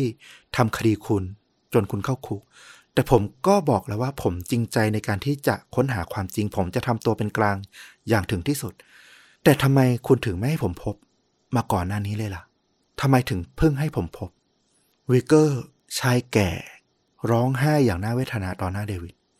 เขาบอกว่า อยู่ดีๆ เขาก็รู้สึกขึ้นมาอย่างแรงกล้าว่า เขาอาจจะต้องตายอยู่ในคุกจริง ๆ เขาอยากบอกเล่าเรื่องราวที่มันเกิดขึ้นในมุมของเขาเนี่ย ให้ใครสักคนเนี่ยได้บันทึกเอาไว้ เขาบอกว่าตัวเขาเองเนี่ยถูกรัดพรากไปทุกอย่างในชีวิตละ พ่อกับแม่เสียชีวิตไป ตอนที่เขาอยู่ในคุก วันที่ภรรยาของเขาต้องจากไปและทิ้งลูกๆสองคนที่ยังเล็กเนี่ย ให้ต้องไร้แม่ เขาก็อยู่ในคุกไม่สามารถเป็นคุณพ่อที่จะไปอบกอดลูกๆเอาไว้ได้วิกเกอร์บอกว่าผมไม่เหลืออะไรละ ผมเหลือแค่ชีวิตนี้เท่านั้นเอง ชีวิตที่อยู่ต่อไปได้อีกไม่รู้กี่ปี แต่คงไม่นาน อย่างน้อยก่อนตาย ผมอยากได้ชื่อว่าผู้บริสุทธิ์ และได้จากไปอย่างผู้ไร้มนทินวิกเกอร์ร้องไห้อย่าง น่าสงสารมากๆ ตอนนั้นเดวิดเริ่มคิดอะไรบางอย่างในหัว เขาเริ่มไม่แน่ใจแล้วว่าอะไรมันคือสิ่งที่เป็นความจริงแน่ๆ ความจริงที่ถูกปลูกฝังมาตั้งแต่เขายังเด็ก ผ่านทั้งคุณย่าคุณพ่อ และก็ชาวเมืองบางส่วน กับความจริงที่เขาเห็นอยู่ตรงหน้า ชายแก่ที่ไร้พิษสงแล้วก็น้ำตาที่มันเปลี่ยนไปด้วยความโศกเศร้าอย่างแท้จริงเนี่ยเขาฉุกคิดว่า สรุปแล้วเขาควรจะเชื่อคุณพ่อของเขาอย่างแอนโทนีมากแค่ไหนล่ะ เดวิดกลับมาแล้วก็พยายามหาความจริงอีกด้านหนึ่ง เพื่อคลายปมสงสัย ความขัดแย้งในใจเขาว่า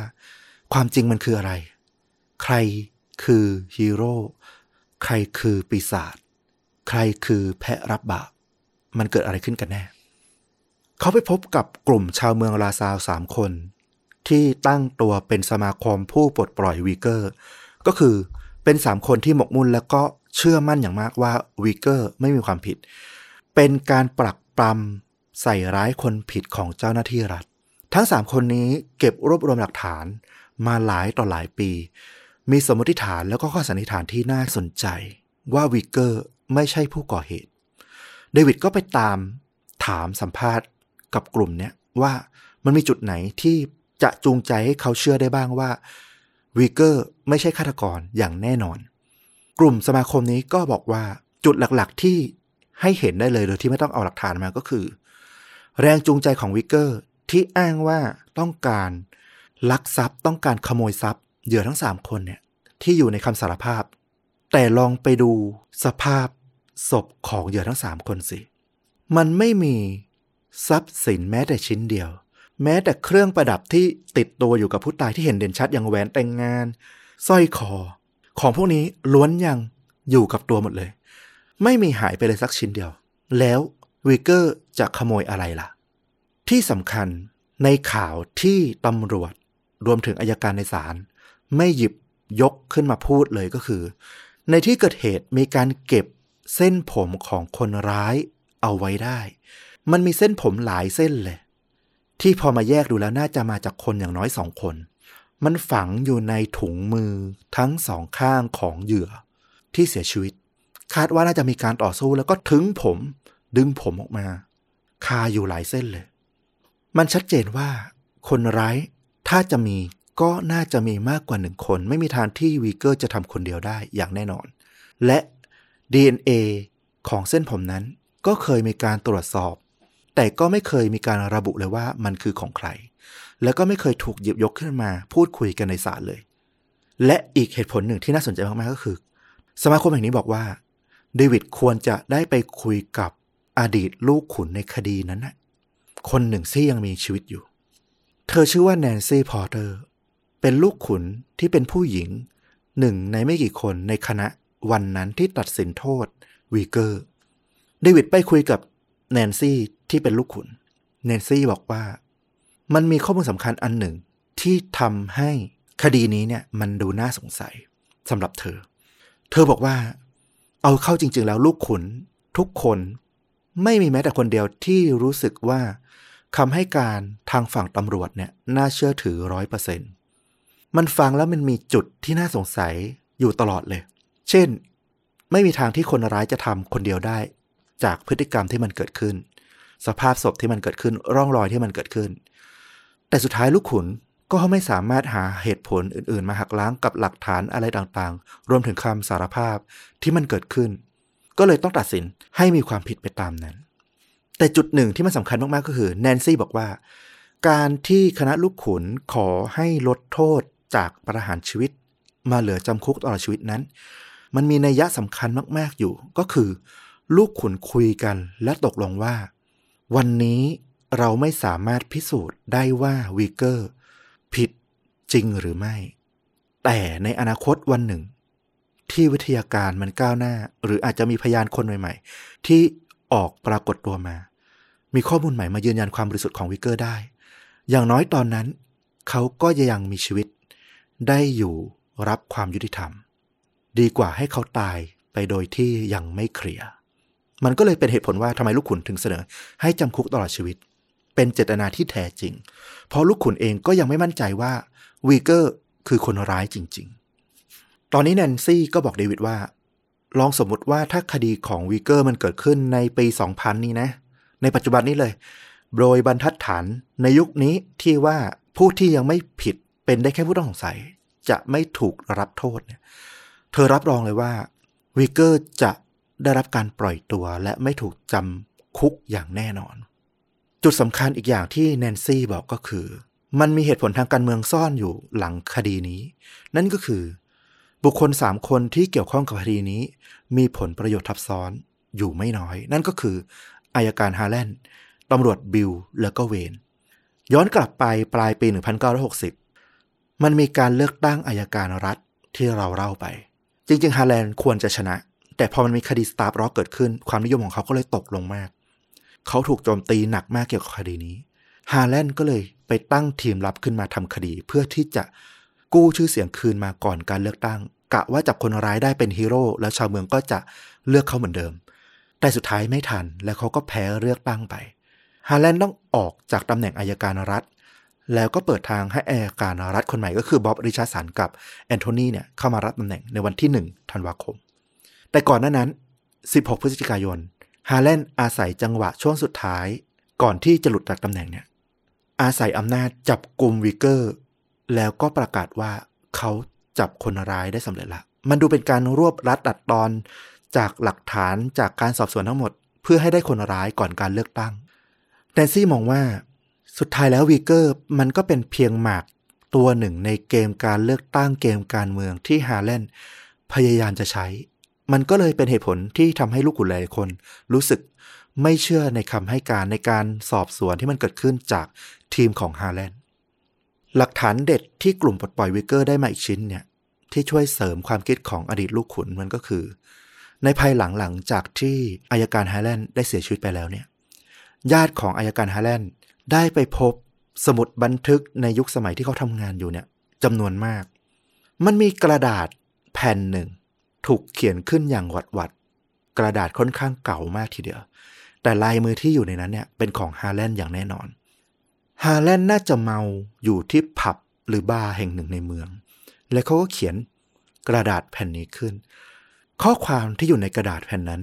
มันบอกว่าฮาแลนด์กำลังวางแผนที่จะทำสงครามประสาท สงครามจิตวิทยา เพื่อให้วีเกอร์ รับ ผิดในคดีนี้ ยอมเป็นแพะในคดีนี้ มันเป็นการวางแผนเพื่อเซตให้วีเกอร์ผิดตั้งแต่แรก บรรทัดแรกในกระดาษแผ่นนี้เนี่ย เขียนเอาไว้เลยว่า เราจะทำยังไงให้วีเกอร์ อยู่ในอุทยานในบ่ายวันนั้นได้บ้าง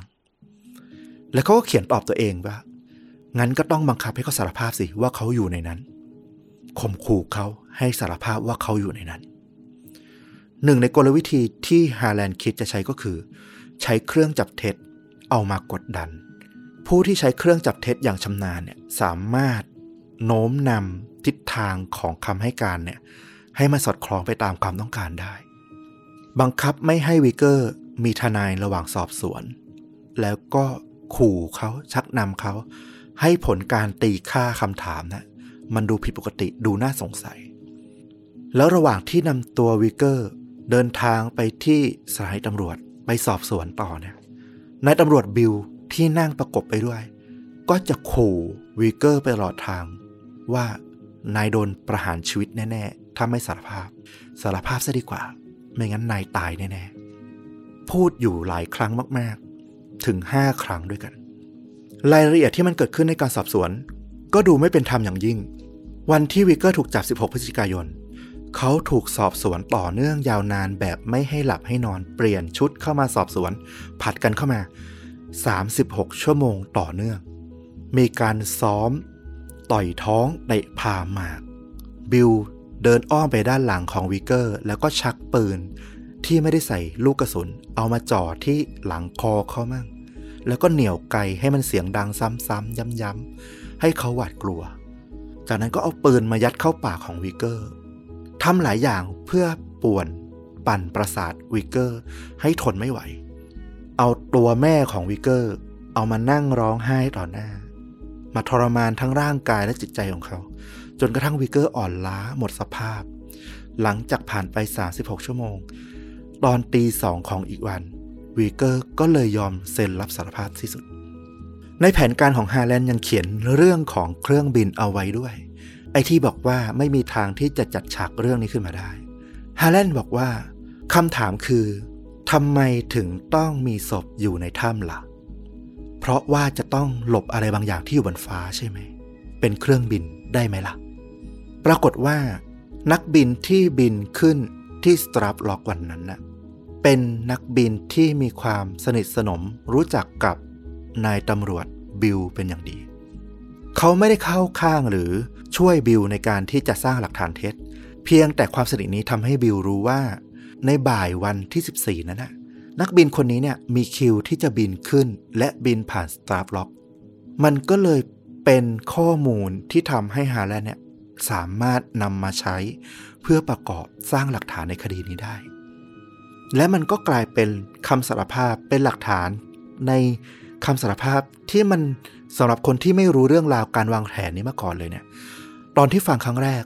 ที่มีการต่อสู้ในศาลที่แอนโทนียกขึ้นมา เราก็รู้สึกมันน่าเชื่อถือใช่ไหมล่ะ มันหักล้างไม่ได้ใช่ไหมล่ะ แต่จริง ๆ มันถูกวางแผนมาอย่างแนบเนียนตั้งแต่แรกต่างหากและในคดีที่มีเด็กวัยรุ่น ที่ไปบอกคุณครูว่าเคยถูกข่มขืนในอุทยานใกล้เคียงกันนั่นนะแล้วก็มาชี้ตัวคนร้ายว่าคือวิกเกอร์นั่นนะที่เป็นส่วนหนึ่งที่ทำให้ตัววิกเกอร์เนี่ย มีแรงจูงใจและพฤติกรรมน่าสงสัยเนี่ยเรื่องที่มันน่าตลกก็คือ ไอ้การชี้ตัวที่มันเกิดขึ้นเนี่ยที่เอาคนมายืนเรียงการเอาวิกเกอร์มายืนอยู่ในกลุ่มคนเนี่ยแล้วก็ให้แฟนหนุ่มของหญิงสาวคนนี้เนี่ยมาชี้ตัวเนี่ยคือคำให้การของหญิงสาวกับเด็กหนุ่มเนี่ยบอกแต่แรกแล้วว่า พวกเขาเจอชายหนุ่ม ถือปืนไรเฟิลมาข่มขู่พวกเขา แต่คนที่ตำรวจเลือกเอามาชี้ตัวเนี่ย นอกจากวีเกอร์ที่เป็นคนหนุ่มเนี่ย อีกสี่ห้าคนที่เหลือคือตาแก่ ที่สูงอายุทั้งนั้นเลยหนำซ้ำตอนที่แฟนหนุ่มของหญิงสาวคนนี้จะต้องชี้ตัวเนี่ย แล้วเกิดลังเลใจ เพราะว่ามันไม่มี มันมีคนหนุ่มอยู่แค่คนเดียวคือวิกเกอร์ ตอนนั้นน่ะนายอำเภอก็ยังเดินมาอยู่หลังวิกเกอร์ แล้วก็เอามือแตะบ่าวิกเกอร์ พร้อมกับถามแฟนหนุ่มคนนั้นว่า ใช่คนหนุ่มคนนี้ไหมล่ะ ที่เป็นคนร้าย คือมันมีการชี้นำแล้วก็พยายามชี้เป้าไปที่วิกเกอร์ตั้งแต่แรกแล้ว คือจงใจให้คำตอบมันเป็นแบบนี้ ใช่ ย้อนกลับไปที่เรื่องเครื่องบินนิดหนึ่ง คือเขาหาเหตุผลแล้วก็เอาไอ้เรื่องเครื่องบินเนี้ยไปยัดปากวีเกอร์ให้วีเกอร์พูดตอนสารภาพประมาณนั้น ถูกต้องต้องนึกภาพถึงเรื่องที่มันเกิดขึ้นฮาแลนด์ทราบสภาพที่เกิดเหตุว่ามันมีการลากร่างของเหยื่อเข้าไปหลบในถ้ำมันต้องหาเหตุผลที่มา support ให้ได้ว่าทำไมถึงต้องลากร่างของเหยื่อไปไว้ในถ้ำมันก็เลยเกิด ความคิดว่าเออ งั้นใช้เรื่องของเครื่องบินบินผ่าน ซึ่งบังเอิญว่าบิลเนี่ยให้ข้อมูลเรื่องเครื่องบินพอดี ตอนนี้เนี่ยรู้สึกอย่างเดียวเลยคือไอ้ความสามารถในการสร้างพยานหลักฐานทั้งหลายเนี่ย ถ้าเอาไปใช้ในการสืบสวนจริง ๆ มันคงจะดีกว่านี้ อืม ถูกต้องเลย แต่ก็อย่างที่บอกแหละ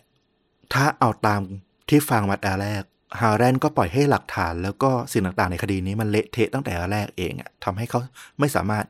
นำ พาไปสู่การสอบสวนใด ๆ ได้ แล้วสิ่งที่มันเกิดขึ้นอีกอย่างที่มันเป็นความอายุติธรรมมากที่เดวิดได้ไปพบจากการไปตามหาสืบถามบุคคลต่างๆนี่ก็คือ จริง ๆ แล้วในวันนั้นน่ะวีเกอร์มีพยานที่อยู่ที่แน่ชัดอยู่กับเขานะ มีเพื่อนพนักงานในร้านที่ทำงานร่วมกับเขาเลยเนี่ยคนหนึ่ง เดินทางไปกับวีเกอร์ไปตัดผมในเมืองกัน ทว่าตอนขึ้นศาลเพื่อนพนักงานคนนี้เนี่ย กลับให้การว่าเขาจำไม่ได้ว่าวันนั้นอยู่ที่ไหน แล้วก็อยู่กับวีเกอร์หรือเปล่าจำไม่ได้เลย พอวิกเกอร์ได้ฟังนั้นนะก็เลยไม่กล้าอ้างว่าเขาเองก็อยู่กับเพื่อนคนนี้ เพราะถูกเพื่อนปฏิเสธไปก่อนละ ไปอ้างอย่างนั้นก็โดนสารว่าโกหกอยู่ดี เขาก็เลยเบี่ยงประเด็นต่อไปว่าเขาอยู่คนเดียวแล้วก็เขียนจดหมายอยู่ในห้องใต้ดินภายหลังจากที่มีการต่อสู้ในศาลคืนนั้น เพื่อนพนักงานของวิกเกอร์คนนี้ ได้ขับรถของเขาออกจากเมือง หนีไปแล้วก็ไม่กลับมาอีกเลย มีเด็กสาวคนหนึ่งซึ่งเป็นน้องสาวของเพื่อนพนักงานคนนี้เนี่ย บอกว่าก่อนที่พี่ชายของเธอเนี่ย จะออกจากเมืองไปเนี่ย พี่ชายได้สารภาพกับเธอเอาไว้ว่า วันนี้เนี่ย วันที่เขาขึ้นศาลเนี่ย เขาทำผิดกับวีเกอร์มากๆ เขาโกหกศาล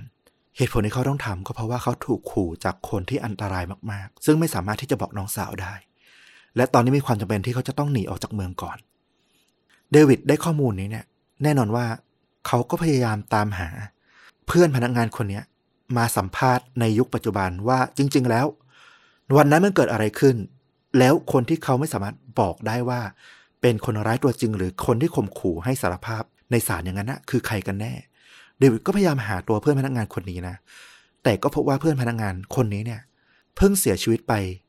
ในปี 2005 นี้เอง ก่อนที่เขาจะเริ่มทำสารคดีชิ้นนี้ แผนการสร้างแพะของฮาแลนด์เนี่ย มันเกิดขึ้นอย่างแยบยลมาก ฮาแลนด์ได้ชื่อเสียงกลับคืน และมีโอกาสที่จะชนะเลือกตั้ง แต่ก็โชคร้ายที่มันไม่สำเร็จนะ ตรงนี้มันชัดเจนว่าฮาแลนด์ได้ประโยชน์ แต่สำหรับบิลกับตำรวจเฮสสองคนเนี้ย เป็นตำรวจจะได้อะไรตอบแทนล่ะ ยังจำเรื่องเงินรางวัลนนำจับ 35,000 ดอลลาร์นั้นได้ไหม ปรากฏว่ามันถูกหารแบ่งให้กับฮาแลนด์บิลและเฮสสามคน โดยที่ฮาแลนด์เนี่ยได้เงินไปมากที่สุด คือแต่ละคนก็น่าจะได้การต่ำๆหลักหมื่นดอลลาร์ มันก็เลยกลายเป็นว่า ตอนนี้เดวิดที่ตามมาเก็บเรื่องราวย้อนหลังในปี 2005 หลังจากผ่านไป 40 กว่าปี พบว่าสิ่งที่เขารับรู้และมันเกิดขึ้นในคดีนี้ แทบทั้งหมดเลย มันคือคำโกหกมาตลอดเลย ตั้งแต่เริ่มคดีนี้ อาจจะไม่ได้มาจากคุณพ่อของเขาเป็นจุดตั้งต้นอะเพราะสิ่งต่างๆ ที่มันเกิดขึ้น มันมาจากการสืบสวนหาหลักฐานในคดี ที่มันมาจากอัยการคนก่อนที่ชื่อฮาร์แลนด์กับพวก แต่แอนโทนีคุณพ่อของเขาที่มารับช่วงต่อ ก็ใช้หลักฐานชุดนี้ในการเอาผิดวีเกอร์อยู่ดี เดวิดกลับมาสัมภาษณ์แอนโทนีคุณพ่อของเขา แน่นอนว่าลึกๆแล้วเขาก็ยังรักพ่อของเขามากๆ แต่เขาก็ต้องถามคำถามที่มันสงสัยอยู่ในคดีนี้กับคุณพ่อ เขาถามว่า พ่อเชื่อจริงๆหรือว่าวีเกอร์เนี่ยทำผิดจริงๆ เป็นคนร้ายจริงๆ แอนโทนีตอบอย่างชัดเจน ชัดถ้อยชัดคำมากว่า เขามั่นใจมากๆว่าวีเกอร์คือฆาตกรในคดีนี้ มันมีหลาย ๆ เรื่องที่ปฏิเสธไม่ได้ คุณพ่อแอนโทนียอมรับว่าจริง ๆ แล้วเขาไม่ได้เชื่อในเรื่องของคำสารภาพเท่าไหร่นัก ไม่ได้ให้น้ำหนักในเรื่องของคำสารภาพที่มันเกิดขึ้น แล้วบอกว่าเกิดจากการซ้อมหรืออะไรพวกนั้น ไม่ได้สนใจตรงนั้นเท่าไหร่หรอก แต่เขายอมรับในหลักฐานที่มันเกิดขึ้นหลาย ๆ อย่าง ว่ามันบิดเบือนไม่ได้ เช่น เรื่องเสื้อของวีเกอร์ที่พบหยดเลือดกระเซ็นอยู่เนี่ย เป็นเลือดของมนุษย์แน่นอน เดวิดพยายามอ่านพ่อของเขาเอง เดวิดยอมรับว่า แม้ว่าคุณพ่อจะมีความเชื่อที่มั่นคงมาก ๆ ว่าวีเกอร์ ผิด แต่มันก็เป็นความเชื่อและความศรัทธา ที่มีต่อกฎหมายต่อหลักฐานที่ซื่อตรง เถนตรง อย่างบริสุทธิ์ใจ แต่ไอการเถนตรงมองตรง เฉพาะที่มันเห็นชัดๆแล้วไม่ดูบริบทรอบข้างว่ามันเคยเกิดอะไรขึ้นมา การสอบสวนมันยุติธรรมไหม มันเกิดการวางแผนอะไรขึ้นมาบ้าง ไม่ได้มีการสืบหาอะไรพวกนั้นนะ มันก็ทำให้คดีนี้เนะี่ยมันไปไม่ถึงที่สุดแห่งความยุติธรรม ภายหลังแอนโทนีเองเนี่ยหลังจากที่ได้คุยกับคุณพ่อ เขาก็พยายามไปหาหลักฐานมายืนยันนะว่า สิ่งที่คุณพ่อของเขาเชื่อเนี่ยมันมีน้ำหนักเชื่อได้ขนาดนั้นจริงๆหรือเปล่าไอ้หลักฐานไม่กี่ชิ้น แต่ชี้ชัดได้เลยว่าวีเกอร์คือคนที่ผิดแน่นอน เขาไปตามหาจนพบหลักฐานไอ้เสื้อหนังกลับของวีเกอร์เนี่ย ปรากฏว่าไอ้หยดเลือดที่มันกระเซ็นอยู่ตามหน้าอกนะมันน้อยมากเลย มันไม่มีทางเลยที่จะเป็นเสื้อตัวเดียวกันที่ใช้ก่อคดีฆาตกรรมนองเลือดขนาดนั้นนะตอนนี้สำหรับเดวิดเขาช่างน้ำหนักไปทางที่จะเชื่อว่าวีเกอร์บริสุทธิ์มากกว่า แต่เขาก็ไม่โทษพ่อของเขานะ เขาเชื่อว่าคุณพ่อของเขา ก็เชื่ออย่างบริสุทธิ์ใจเหมือนกันว่าวีเกอร์มีความผิด เพียงแต่ตอนนี้มันเป็นหน้าที่ความรับผิดชอบของเขา ในฐานะอัยการที่จะต้องเอาผิดวีเกอร์ให้ได้ในตอนนั้น และตอนนี้ก็เป็นหน้าที่ของเดวิดในฐานะลูกของ อัยการในตอนนั้นเหมือนกัน ที่จะต้องเปิดเผยความจริงในคดีนี้ ให้ได้มากที่สุด ถ้ามันจะเป็นการชดเชยความผิด ที่คุณพ่อตัดสินใจพลาดในเมื่อหลายปีก่อน มันก็จะเป็นสิ่งที่ถูกต้อง ตอนนี้เดวิดก็เลยต้องพยายามหาว่าวิกเกอร์ผิดจริงหรือไม่ และอีกประการคือ ใครคือผู้ร้ายตัวจริงในคดีนี้กันแน่ เขาไปตามหา แต่มันก็เป็นคำให้การจากบุคคลที่สามที่ รับฟังมาจากบุคคลที่อยู่ในช่วงเวลานั้นอีกทีหนึ่ง คือความน่าเชื่อถือมันก็ลดลงแหละ แต่ถามว่าพอเป็นข้อมูลที่ชวนให้คิดอะไรได้ไหม มันก็ดูน่าสนใจ มีเรื่องราวเรื่องหนึ่ง เป็นนักเลงคนหนึ่งในเมืองลาซาวในช่วงปี 1960 ชื่อว่าสโมกี้โรนาเขาเพิ่งเสียชีวิตในปี 2005 ตอนที่เดวิดกำลังทำสารคดีนี้แหละ ก่อนตายเขาได้พร่ำเผอแล้วก็สารภาพกับตัวน้องสาวของเขาออกมาว่า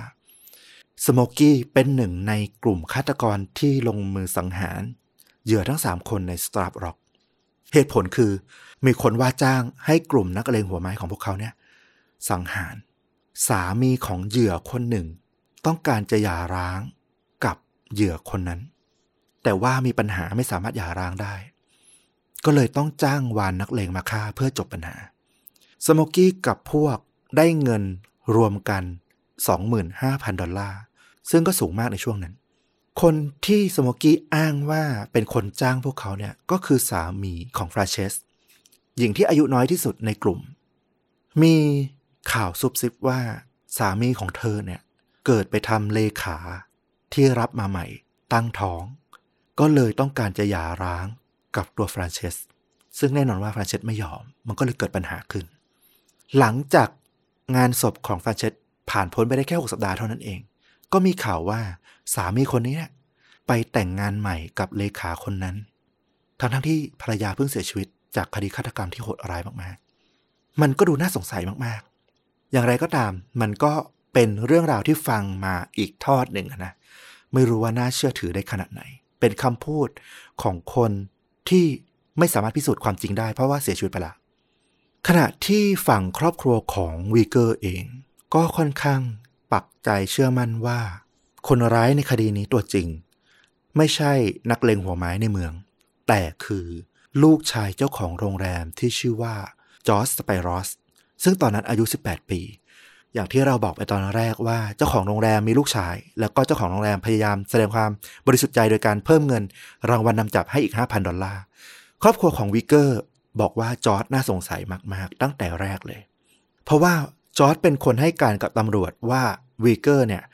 มีท่าทีคุยกับเหยื่อ เป็นพิเศษ สนิทเป็นพิเศษก่อนที่จะเกิดเรื่อง ก็เลยทำให้ตำรวจเนี่ยสงสัยวีเกอร์ไปด้วย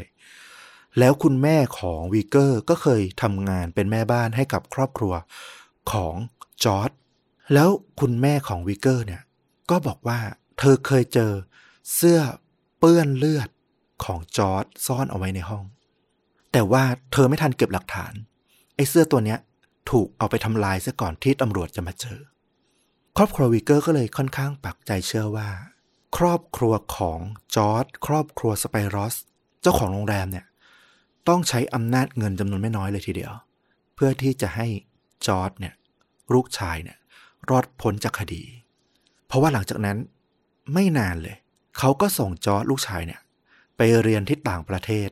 แล้วก็ไม่กลับมาที่เมืองนี้อีกเลย เหมือนกับจะหนีคดียังไงหรือเปล่า เดวิดก็มีความตั้งใจว่าโอเค ถ้าจอร์จน่าสงสัย เขาก็อยากจะสัมภาษณ์อยากจะพูดคุยกับจอร์จในปัจจุบันว่า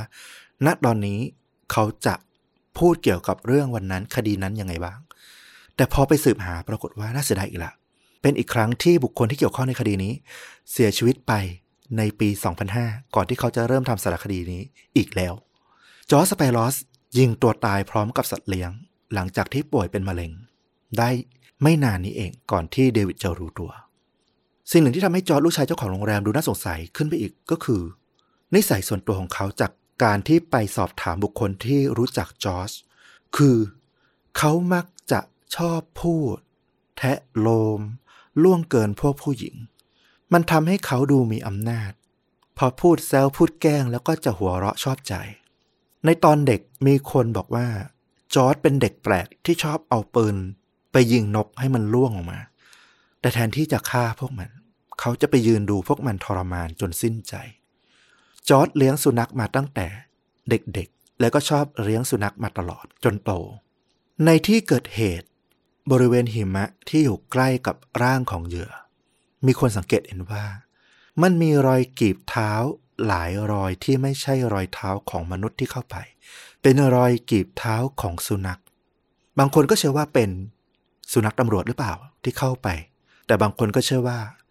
มันอาจจะเป็นรอยเท้าของสุนัขที่จอร์ดเลี้ยงเอาไว้ แล้วก็ตั้งสมมติฐานว่า เป็นไปได้ไหมว่าจอร์ดเนี่ยคือฆาตกรตัวจริง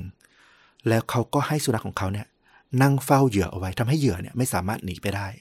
ระหว่างที่เขามัดทั้งสามคนอยู่ มันก็จะดูน่าเชื่อถือขึ้นว่า ชายเพียงคนเดียวสามารถจับเหยื่อทั้งสามคนเนี่ยสังหารได้ยังไง เดวิดพยายามหาข้อเท็จจริงต่างๆ แต่มันก็ตันจนสุดอยู่ที่ตรงนี้ว่าใครคือคนร้าย มีแต่ข้อสันนิษฐานที่น่าสงสัย ระหว่างนั้นผ่านไปจากปี 2005 เลยมาจนถึงปี 2020 15 ปีผ่านไป วีเกอร์ขอทันบนจากรัฐ รวมกัน 24 ครั้ง แต่ถูกปฏิเสธทุกครั้ง สาเหตุสำคัญก็คือ แอนโทนีคุณพ่อของเดวิด ยังยืนกรานว่าไม่สามารถปล่อยตัวผู้ชายคนนี้ออกสู่สังคมได้เป็นอันตรายเกินไป แต่นั่นก็เป็นจุดที่น่าสงสัยเหมือนกันว่า ถ้าวีเกอร์ผิดจริง เขาจะยืนยันความบริสุทธิ์ของตัวเอง มานานเกือบ 60 ปีกว่าทำไม เพราะว่าอย่างที่บอก ถ้าเขายอมรับความผิดด้วยอายุที่มันมากขึ้นขนาดนี้เนะเขายอมรับผิดแล้วก็ขอทันบน อาจจะได้รับการปล่อยตัวไป ก่อนหน้านี้หลายสิบปีแล้วก็ได้ แต่ทำไมเขายังยืนยันในความบริสุทธิ์ แสดงว่าเขาต้องเชื่อและหนักแน่นกับหลักการต่อสู้นี้จริง ๆ จุดเปลี่ยนสำคัญมาถึงปี 2019 แอนโทนีคุณพ่อของเดวิดเสียชีวิตลง นั่นทำให้การยื่นขอทัณฑ์บนในปี 2020 ของวีเกอร์เนี่ยขาดเสียงค้านของแอนโทนีที่หนักแน่นในครั้งที่ผ่านๆมาไป และครั้งนี้คณะกรรมการทันบนใช้เสียง 9 ต่อ 4 อนุมัติให้วิกเกอร์เป็นอิสระ ออกมาสู่โลกภายนอก โดยที่ไม่ต้องตายในคุก และก็ไม่ต้องยอมรับผิดในข้อกล่าวหาที่เคยเกิดขึ้น แต่แน่นอนว่ามันก็เป็นเพียงการวินิจฉัยตามข้อมูลที่ว่าไม่สามารถบ่งชี้ได้ว่าวีเกอร์คือคนผิด แต่ก็ไม่ปฏิเสธว่าวีเกอร์อาจจะเป็นคนผิดก็ได้ เพียงแต่ไม่สามารถมัดตัวได้แค่นั้นเอง การต่อสู้ที่แท้จริงมันเกิดขึ้นหลังจากนี้ เดวิด เกิดความรู้สึกที่มันประหลาดขึ้นอีกครั้งหนึ่งเขาเชื่อแหละว่าวีเกอร์น่าจะบริสุทธิ์ แต่วันที่เขาเห็นคุณพ่อจากไป สิ้นลมไปโดยที่ยังหนักแน่นและยังเชื่อมั่นอย่างมากว่าวีเกอร์ผิด อะไรที่ทำให้คุณพ่อคนดีของเขายังเชื่อขนาดนั้นนะมันก็เลยทำให้คุณเดวิดรู้สึกว่า หรือเขาพลาดอะไรบางอย่างไป เขาให้โอกาสตัวเองอีกทีในที่ในการที่จะตรวจสอบข้อมูลทั้งหมดใหม่อีกครั้งหนึ่ง โอเค แอนโทนีคุณพ่อของเขาอาจจะตัดสินใจจากหลักฐานบางข้อและสัญชาตญาณของอายการ แต่ตัวเขาไม่มีสิ่งนั้น และเขาก็จะขอพิสูจน์ความจริงอีกครั้ง ผ่านสิ่งที่มันพอจะยึดถือได้มากที่สุด เดวิดกลับมาดูข้อมูลต่างๆ เขาพบว่าไอ้ข้อมูลสนับสนุนที่กลุ่มสมาคมปลดปล่อยวีเกอร์ที่เคยให้ข้อมูลกับเขาอะที่ผ่านๆมา มันฟังดูไม่น่าเชื่อถือซะเลย มันถูกอิงไปถึงทฤษฎีสมคบคิด เช่น จอร์จสเปลอสเป็นคนในองค์กรลับของรัฐบาล หรืออะไรแบบนั้นอะคือฟังถึงจุดหนึ่งมันดูน่าเชื่อถือ แต่พอฟังไปเรื่อยๆ มันเริ่มเพ้อเจ้อเดวิดยังพบอีกว่า ข้อมูลของนักเลงหัวไม้สโมกี้ที่เขาก็ได้มาจากไอสมาคมในอีกทีหนึ่งเนี่ยนะพอไปดูดีๆสโมกี้อ้างว่า เขาเนี่ยเป็นหนึ่ง ในกลุ่มที่ลงมือฆ่า แล้วถามว่ากลุ่มของเขาที่ลงมือฆ่ากี่คนสโมกี้บอกว่า 20 คน มันเป็นไปได้เหรอว่า คน 20 คน จะเก็บงำเรื่องนี้เป็นความลับได้นานเกือบ 60 ปี โดยที่ไม่มีหลุดรอดอะไรมาเลย มันฟังดูแล้วก็น่าเหลือเชื่อเกินไปอยู่ดี แล้วก็ถ้า 20 คนจริงสภาพ สถานที่ตรงนั้นมันคงเละเทะยิ่งกว่านี้มากๆ เดวิดกลับมานั่งอ่านจดหมายที่เขาเคยเขียนติดต่อพูดคุยกับวีเกอร์ในคุก ในช่วงที่เขายังติดคุกอยู่ บางช่วงวีเกอร์เคยเล่าเรื่องในตอนที่วีเกอร์อายุ 8 ขวบ มันมีจุดที่น่าสนใจวีเกอร์อธิบายว่าตอนที่เขา 8 ขวบ เขาเคยเห็นพี่สาวของตัวเองเนี่ย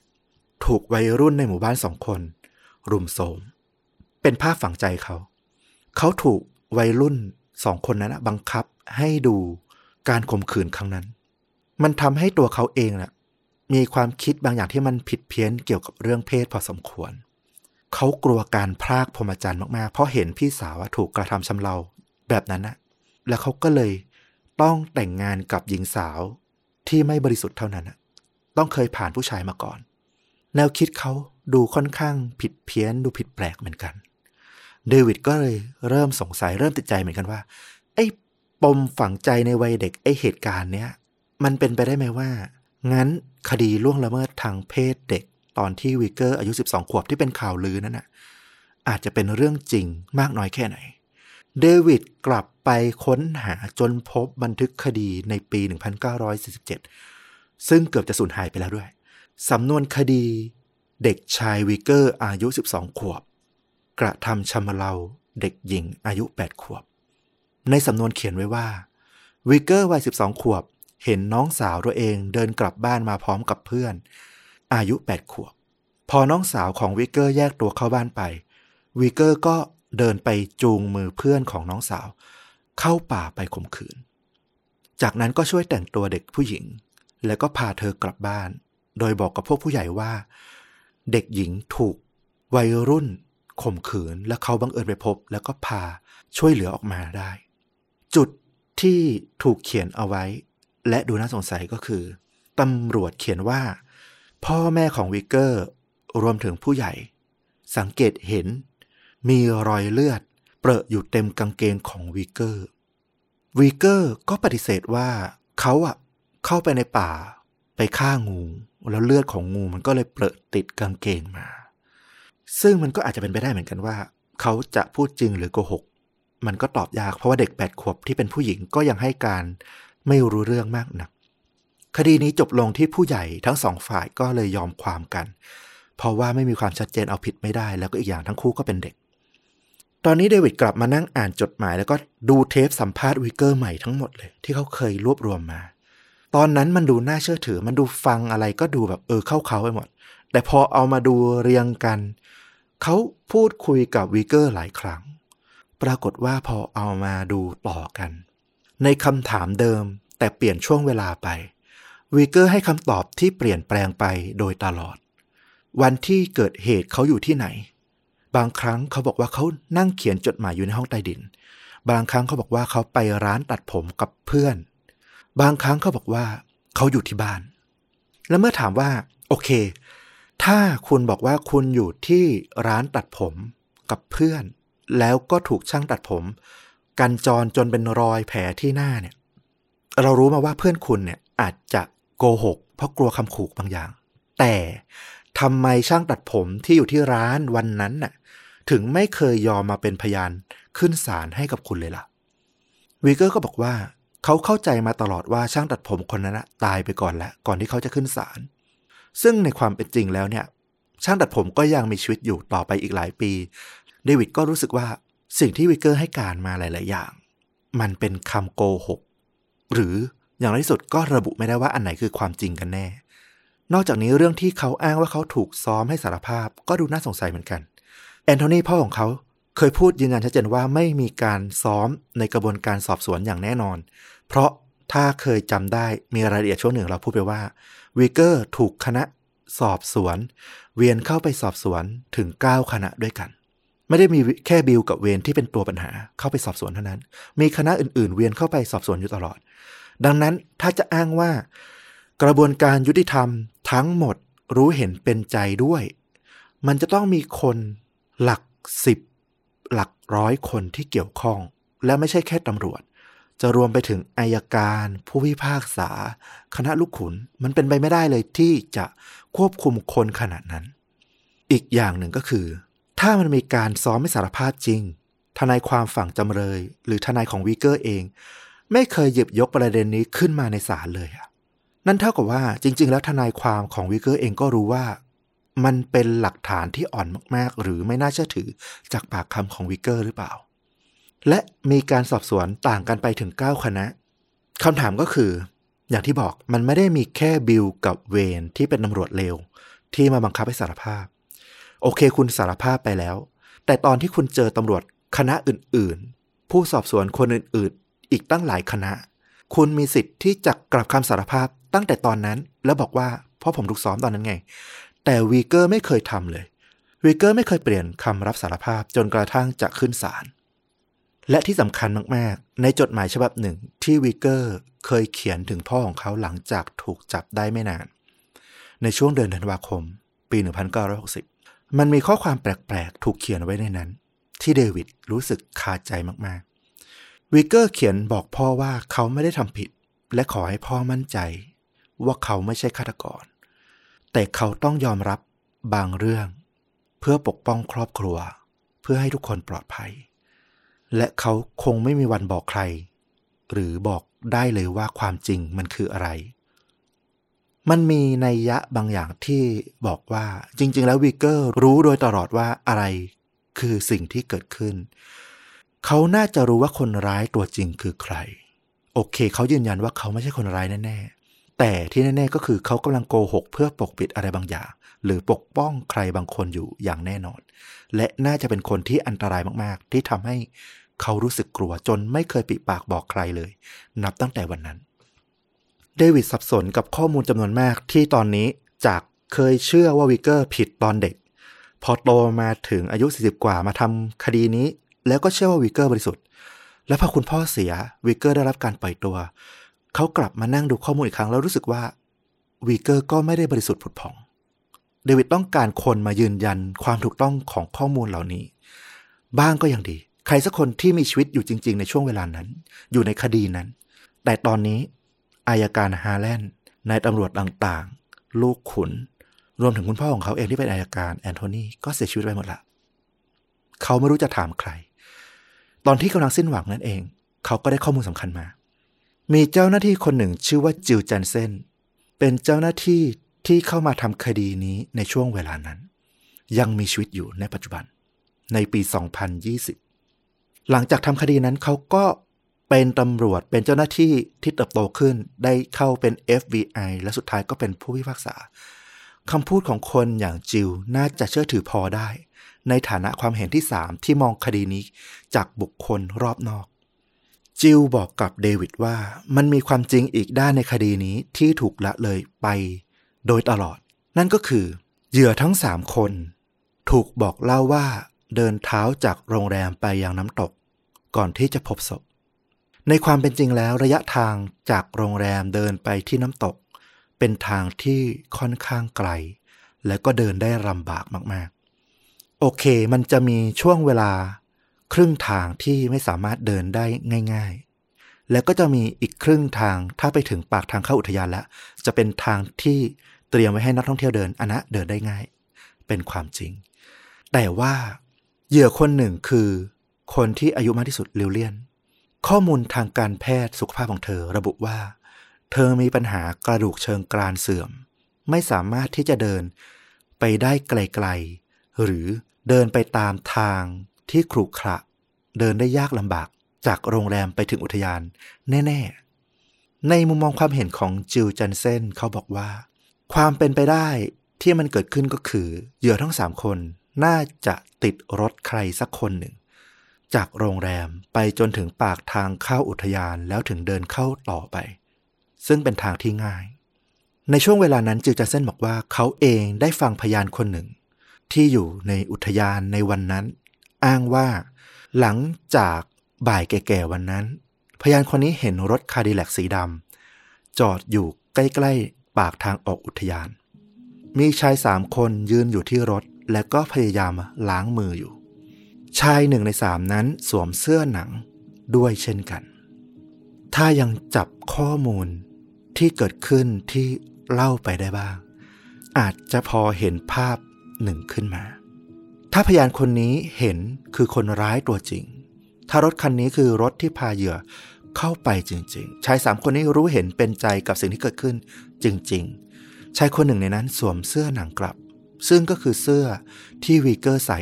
หรือเปล่า รถคาดิลแลคสีดำถ้าจำได้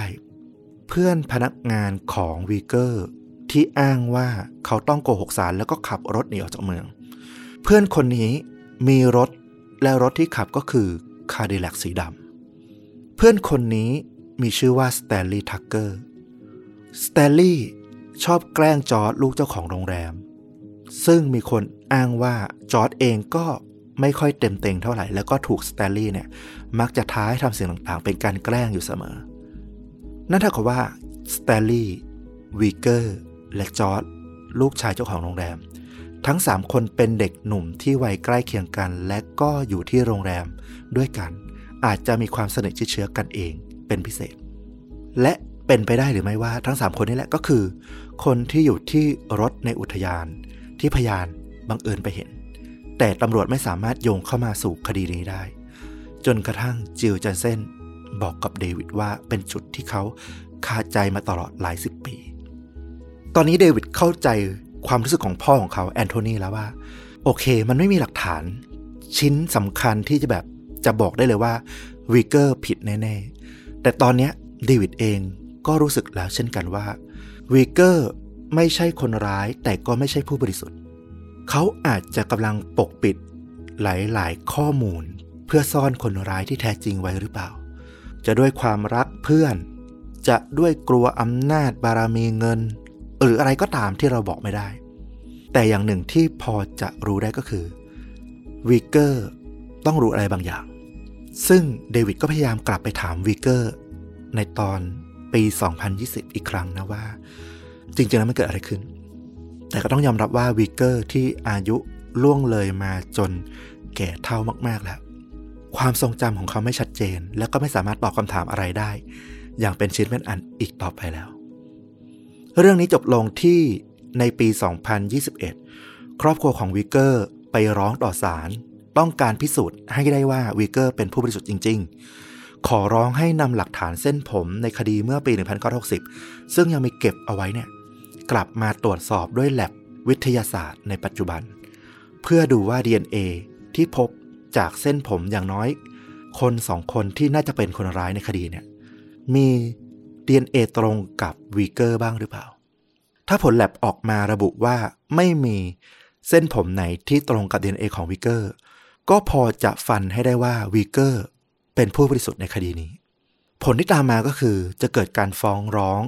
เรียกค่าชดเชยจากรัฐ เป็นมูลค่าถึงร้อยล้านดอลลาร์ ปี 2022 ผ่านไปหนึ่งปี ผล DNA ก็ออกมา เส้นผมที่พบทั้งหมด ไม่มี DNA ตรงกับวีเกอร์ นั่นเท่ากับว่า ณ ปัจจุบันวีเกอร์เป็นผู้บริสุทธิ์ในคดีปี 1960 และได้ชื่อว่าเป็นผู้บริสุทธิ์ที่อยู่ในคุกนานที่สุดในรัฐอิลลินอยคือ 60 ปี แต่สำหรับเดวิดและเราหลาย ๆ คนเองก็คงรู้สึกว่า เรื่องนี้มันมีความซับซ้อน มันมีเรื่องจริง เรื่องเท็จ เรื่องแต่ง มันมีความจริงที่พูดไม่ครบ พ่อของเดวิดแอนโทนีอาจจะพลาดหรืออาจจะผิดอย่างตั้งใจวีเกอร์อาจจะไม่ใช่คนร้าย แต่ก็อาจจะเป็นอย่างอื่น ที่อาจจะเลวร้ายน้อยกว่า หรือเลวร้ายมากกว่า คดีฆาตกรรมแห่ง Starved Rock ที่มืดมนและซับซ้อนนี้ บอกเราว่า หลาย ๆ ครั้ง เหรียญมันไม่ได้มีแค่สองด้าน ความจริงมันอาจจะไม่ใช่เหรียญแต่มันอาจจะเป็นหน้าลูกเต๋า ที่ผสมเหตุการณ์ได้หลากหลาย มีความจริงหลายชุดที่ถูกประกอบสร้างกับความเท็จ การปรุงแต่ง และสุดท้ายแล้วมันหยุดแค่ว่า เราจะยึดถืออะไรเป็นหลักในการที่จะมองโลกไปนี้ต่อไป แต่สิ่งที่เดวิดสันนิษฐานตอนจบที่ใกล้เคียงที่สุดก็คือ ตัววีเกอร์เนี่ยอาจจะมีส่วนเกี่ยวข้อง คือรู้ว่าใครเป็นคนทำมีส่วนในการพาหลบหนี หรืออะไรประมาณนั้น แต่ไม่ได้เป็นผู้กระทำเอง เพราะว่าเส้นผมในที่เกิดเหตุมันไม่ตรงกับเขา อืม ถูกต้องอ่านี่ก็เป็นหนึ่งในข้อสันนิษฐานที่ค่อนข้างจะชัดเจนจากที่เห็นผู้ชายสามคนล้างมืออยู่บริเวณใกล้ที่เกิดเหตุในวันนั้นถูกไหม ถูกต้อง อ่า อันนี้ผมสรุปอีกทีหนึ่งสำหรับใครที่อาจจะอยากได้บทสรุปที่ชัดๆ ที่ใกล้เคียงที่สุดก็น่าจะประมาณนั้นโหเรื่องราวมันซับซ้อนแล้วผมเชื่อว่า ถ้าดูสารคดี มันจะยิ่งน่าสนใจมากๆ คุณฟุกแนะนำหน่อย ว่าที่นำมาเล่านี่เอามาจากไหน ก็เรื่องราวที่เดวิดเขาไปทำเป็นหนังสารคดีเรื่องนี้ก็ปรากฏออกมาเป็นซีรีส์จำนวน 3 ตอนนะ ชื่อเรื่องว่า The Murders at Starved Rock ปี 2021 รับชมได้ผ่านทางสตรีมมิ่ง HBO Go นะ มีซับไทยไม่มีพากย์ไทย แล้วก็ใครที่ไปดูเรื่องนี้เราแนะนำนะ เราตอนแรกรู้สึกว่าเออ เนื้อเรื่องมันเดินได้น่าสนใจ แต่ว่าอย่างที่บอกมันพลิกไปพลิกมา แล้วก็มีข้อมูลที่เยอะมาก ต้องบอกว่าจริง ๆ ก็ตัดตอนข้อมูลไปเยอะพอสมควรนะ ใครไปดูเองเนี่ยอาจจะซึมซับได้รายละเอียดที่ดีกว่าด้วย แนะนำให้ไปดูเป็นซีรีส์แนวสืบสวนสอบสวนที่ทำได้ดีมากๆเรื่องหนึ่ง ให้ข้อมูลที่ค่อนข้างชัดเจน แล้วก็เห็นมุมมองความคิดหลากหลายอารมณ์ นอกจากตัวสารคดีเรื่องนี้ เรายังอยากจะแนะนำซีรีส์อีกเรื่องหนึ่ง ซึ่งก็เป็นซีรีส์ดังนะ ชื่อเรื่องว่า Black Miller ซึ่งเพิ่งปล่อยซีซั่น6 มาได้ไม่กี่วันก่อนหน้านี้เอง มันมีตอนหนึ่งใน Black Mirror ซีซั่น6 ชื่อว่า Loch Henry เป็นตอนที่ 2 ของซีซั่นนะเขาพูดถึงเรื่องของคู่รักคู่หนึ่ง เป็นนักศึกษาที่กลับมาที่บ้านเกิดเพื่อที่จะถ่ายทำสารคดี แนวทรูคาม เรื่องของตำนานเมืองฆาตกรต่อเนื่องที่เคยเกิดขึ้นในชบทในชนบทห่างไกลแห่งนี้ โดยที่คุณพ่อของตัวเอกผู้ชายเนี่ยก็เคยเป็นตำรวจที่ทำคดีนี้มาก่อน แล้วก็เสียชีวิตไปละ ในปัจจุบัน ก็เป็นอีกตอนที่เรารู้สึกว่าเออ ได้กลิ่น และก็รสชาติใกล้เคียงกับเรื่องที่เราเล่าในวันนี้ แล้วก็มีบทสรุปที่โอ้โห เราว่าน่าสนใจทีเดียวไม่แพ้กันเลยทีเดียวอะใครที่ชอบเรื่องแนวสารคดีแนะนำ The Murder at Star Rock ใครที่สนใจแนวเรื่องบันเทิงเรื่องแต่งแนะนำ Black Miller ซีซั่น6 ดูได้ทุกตอนเลย แต่ถ้าแนะนำก็ตอนที่ 2 จะใกล้เคียงกับที่เล่าไปในวันนี้มากที่สุด น่าสนใจทั้งสองเรื่องเลย ผมว่าบางครั้งเรื่องที่เรานำมาถ่ายทอด แม้มันจะไม่จบบริบูรณ์ ไม่ได้เปิดเผยคนร้ายร้อยเปอร์เซ็นแต่ผมว่ามันก็ไม่ได้ค้างคาใจอะไรขนาดนั้นนะอืมคือมันให้ข้อคิดให้แนวคิด แล้วก็ให้เราสามารถนำไปคิดต่อได้ แล้วในอนาคตก็อาจจะมีบทสรุป ซึ่งมันกำลังจะเกิดขึ้น อย่างหลาย ๆ ตอนล่าสุดก็เพิ่งโพสต์ไปเรื่องของหญิงสาวชาวออสเตรเลียที่สุดท้ายแล้วศาลก็ประกาศให้เธอเป็นผู้บริสุทธิ์จากคดีฆาตกรรมลูกตัวเอง4คนนะเนาะอืมบางทีเรื่องเล่าประมาณนี้มันก็จูงใจให้เราติดตามได้เหมือนกัน ผมว่าระหว่างทางมันมีความน่าสนใจอยู่ แม้บทสรุปมันจะไม่ชัดเจนก็ตามอะเนาะอืมถ้าถามผมว่าได้อะไรจากเรื่องนี้หลัก ๆ เลยที่ผมได้ก็คือ เอาตัวคุณเดวิดเนี่ยเป็นตัวอย่าง บางครั้งที่เราหมกมุ่นแล้วจดจ่ออยู่กับอะไรมากเกินไปอะเฮ้ย มันไปทางนี้เรื่องมันต้องไปทางนี้แน่ ๆ เลย บางทีมันทำให้เราหลงไปเหมือนกันนะ สิ่งที่เขาทำในช่วงหลังเนี่ยถูกต้องเลยคือ พอเสพอะไรเยอะๆ หาข้อมูลอะไรเยอะๆ ต้องหยุดพักแล้วถอยออกมา แล้วมาตั้งต้นใหม่สักรอบหนึ่งมาดูภาพรวมอีกสักครั้งหนึ่ง เพื่อจะหาทางไปต่อ แล้วมันก็ทำให้เขาได้พบคำตอบบางอย่างจริงๆ ผมว่าจุดเนี้ยเอามาใช้กับชีวิตประจำวันเราได้ ทุกเรื่องเลย อืมโอ้ดีมาก ๆ เลยนะกัสรุปอันนี้ โอเคนะครับ ก็ครบถ้วนไปกับตอนนี้ซึ่งน่าจะเป็นตอนที่ยาวทำลายสถิติที่สุด ผมอัดไว้ตอนนี้นี่คือ 2 ชั่วโมง 8 นาที แต่ไม่แน่ใจว่าตัดต่อเสร็จจะเหลือเท่าไหร่นะครับ เดี๋ยวมาลุ้นกันอีกที แต่ก็ขอบคุณคุณผู้ฟังทุกท่านที่ฟังมาถึงตรงจุดนี้นะครับ แล้วก็ถ้าอยากสนับสนุนต้อมกับฟลุก ก็ฝากกดปุ่ม Super t h a n k s ส่งรายได้ให้เราโดยตรง อยู่ใกล้ๆปุ่มกดไลค์กด Subscribe ใน YouTube หรือจะสมัครสมาชิกช่องนะครับ ก็แปะลิงก์ไว้ให้แล้ว สนับสนุนเราเป็นรายเดือนก็ได้เช่นเดียวกัน แล้วกลับมาพบกันได้ใหม่ในตอนต่อๆไป วันนี้ลาไปก่อนสวัสดีครับ สวัสดีครับ